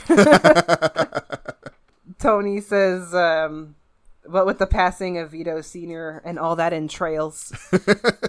And it's ones like those when they don't they don't correct them yeah. or they, they don't nobody catches it yeah. though it's so much funnier. Yeah, they, they really are. Oh, and the, there's no stigmata connected with going to a shrink. Right. You know? Just remember that. That's a good one. That's a good one. I think Christopher says that one, right? Hey. No, that's Little Carmine. Oh, that's Little Carmine. That's right. That's right. Yeah. Oh, yeah. Lots of good stuff. Create a, a little dysentery in the ranks. That's. A Christopher one. He's also the one that says Louis Brasi right. at the beginning. That Luca, Luca, Luca Brasi. Brasi. It's just such a oh, well-written. The, I remember show. This one too. Um, I forgot what episode it was, but I remembered it when I read it. Um, Tony says, "Revenge is like serving cold cuts." Yes, I love that one. I love that. That's one of my favorites. Yeah, yeah. I was like, so close, but somehow it, I don't know, it kind of works. No? I don't know, it's funny. Yeah, I love that one. It's such a well-written show. The characters are so yeah. um, beautifully fleshed out by the actors. The direction is beautifully done. It's good. Really works on, on rewatch as well. I, I think it um, kind of rewards multiple viewings. I finally get it now, and people are saying that it's like one of the best shows ever. I was like, yeah, okay. It really right. is. It really is. And honestly, um, it, I think I find it more meaningful now than I did initially because uh, I saw it in my twenties. And so now watching it again in my forties, but closer to the age of Tony, um, it's just a different experience. And having kids who are heading off to college and it's the relatable stuff that I think is really powerful. I mean, then the mob stuff is just kind of like, I like mob movies, you know, sure. but, uh, but again, it's uh, all those interpersonal relationships. Yeah. Most of that stuff mm-hmm. was secondary to the characters yeah. and their relationships. Absolutely. I mean, the show is called The Sopranos for a reason because it's so much about the family. Uh, and the extended family and the, the kind of family that's formed in the crew, you know. It was great. It was, like I said, I hadn't been like this emotionally invested in something in a really long time. And mm-hmm. uh, so many conflicting emotions yeah. throughout, which um, was, was frustrating, but fascinating at the same time, which kind of really makes you like think about different things and think about the characters and like what they're really, you know, who are they really? What do they really believe? What do they really stand for? It's yeah. like all of them. It could be like different things. We could have like probably a debate about every single character. Oh, absolutely. Uh, but we don't have time for that. No. But no. I think we've talked long enough. But yeah. That's, yeah. Yeah. I'm definitely going to be going through the, the series again. Because yeah. I, I watched it, I, it was so it was so bingeable, and it was like the only thing I was watching for weeks. That I was watching like multiple episodes a night, So I re- I would really love to, yeah, definitely go back and hone in on those, some of those episodes and those moments and yeah. knowing what, what happens. Sure. Kind of going back to those, some of those relationships and how they start and how they evolve. And yeah, yeah. It's, and some so of, much good stuff. And some yeah. of it, too, is just sort of knowing who the characters are. Um, and just keeping them straight. It's like, oh, yeah, yeah, that was, you know, because they're a lot. Yeah, was, it's hard to keep up at, at first, you know? It was honestly a little tough at first, yeah. yeah. Like I said, I didn't even know who Vito was for the longest time. Right, right. It took me a while to, like, get everybody's name right. Yeah. So, yeah, it was great. It was, it was actually kind of great watching it, like, so far removed from it being, like, the biggest thing ever, like, when mm-hmm. it was maybe when it was first airing. Yeah. The water like cooler kinda, discussion, yeah. Yeah, kind of catching up with it on my own later on was, I don't know, it's kind of maybe more a little bit more rewarding. Yeah, in a way. Yeah, absolutely. So, hey, good discussion. On, I know it's a little bit of a marathon one here, and yeah. I, I I don't know how much shorter than three hours this is going to end up being in the end, but probably not much. It seemed like that was Oops. a fairly... Uh, fairly uh, flowing conversation, you know. Um, so anyway, um, that's just what we do. We yeah. talk for a long time. Yeah. So, oops. so, um, perhaps we should wrap this up. Um, okay. First of all, uh, we can bring up what we've got up next. We have our, what are we doing next? high school episode. Oh, is, okay. Is, uh, which we have already recorded. We've already teased that. Yeah. yeah, we already teased it. We already recorded it. Um, so we uh, talked about Me and Earl and the Dying Girl and Easy A, um, and yep. we hope you enjoy that one. Uh, so that's coming up real quick. A couple weeks, I assume. um, then, it's weird recording these a little out of order. I know. Of when, it's like I haven't even started that one. Of when they're going to air. So anyway, but yeah, um, we're hoping to get a couple more in the can here uh, pretty soon, and then we will uh, continue putting those out on our feed for you. Uh, so make sure you're subscribed. Make sure if you haven't uh, given a rate or review, uh, we would appreciate that. Uh, as long as it's a positive one, a we nice appreciate one. a nice yeah. a nice one is good uh, for for a show like ours that um, kind of rises and falls based on the reviews. Sometimes um, we would love to have it rise with a positive review. uh, where you can find us yeah. online, I suppose uh, you can find me on the platforms, um, whatever they are now, um, at Brian Waves forty-two on pretty much all of them. I'm just um, at Michelle Egan, mostly on Instagram. And the show is still on Twitter, a k a. X, but I'm never going to call it that, ah, so don't no, worry. never. And Instagram at MovieLifePod. We'll kind of see what happens with Twitter because it, I don't know, who knows. Uh, it's, it seems like it's entered a new phase of weirdness, so um, yeah. we'll see what happens uh, with that. But... Uh, for the time being, uh, we're at Movie Life Pod there and yep. Instagram. All right. So I was going to, I was going to end with some clever line, you know, from oh, the show. And I, I, I can't, I totally drop in the ball on this. Yeah. So. Um, I got nothing. Sorry. Well, when you wake up in the morning, we'll just start singing. Yeah. Which I'll play the song. How about we just God, play the song? So do you have like a little dance that you do? Like, cause I never, never once like the whole, my whole watch through did I skip that opening theme song. Oh, I didn't never. skip. No, I didn't either. I don't have a dance. I was, I it, was though. always like, I always had my little dance going and I was singing along. I love that song. Yeah, that was great. Yeah. And it will. That's be. That's a great like opening.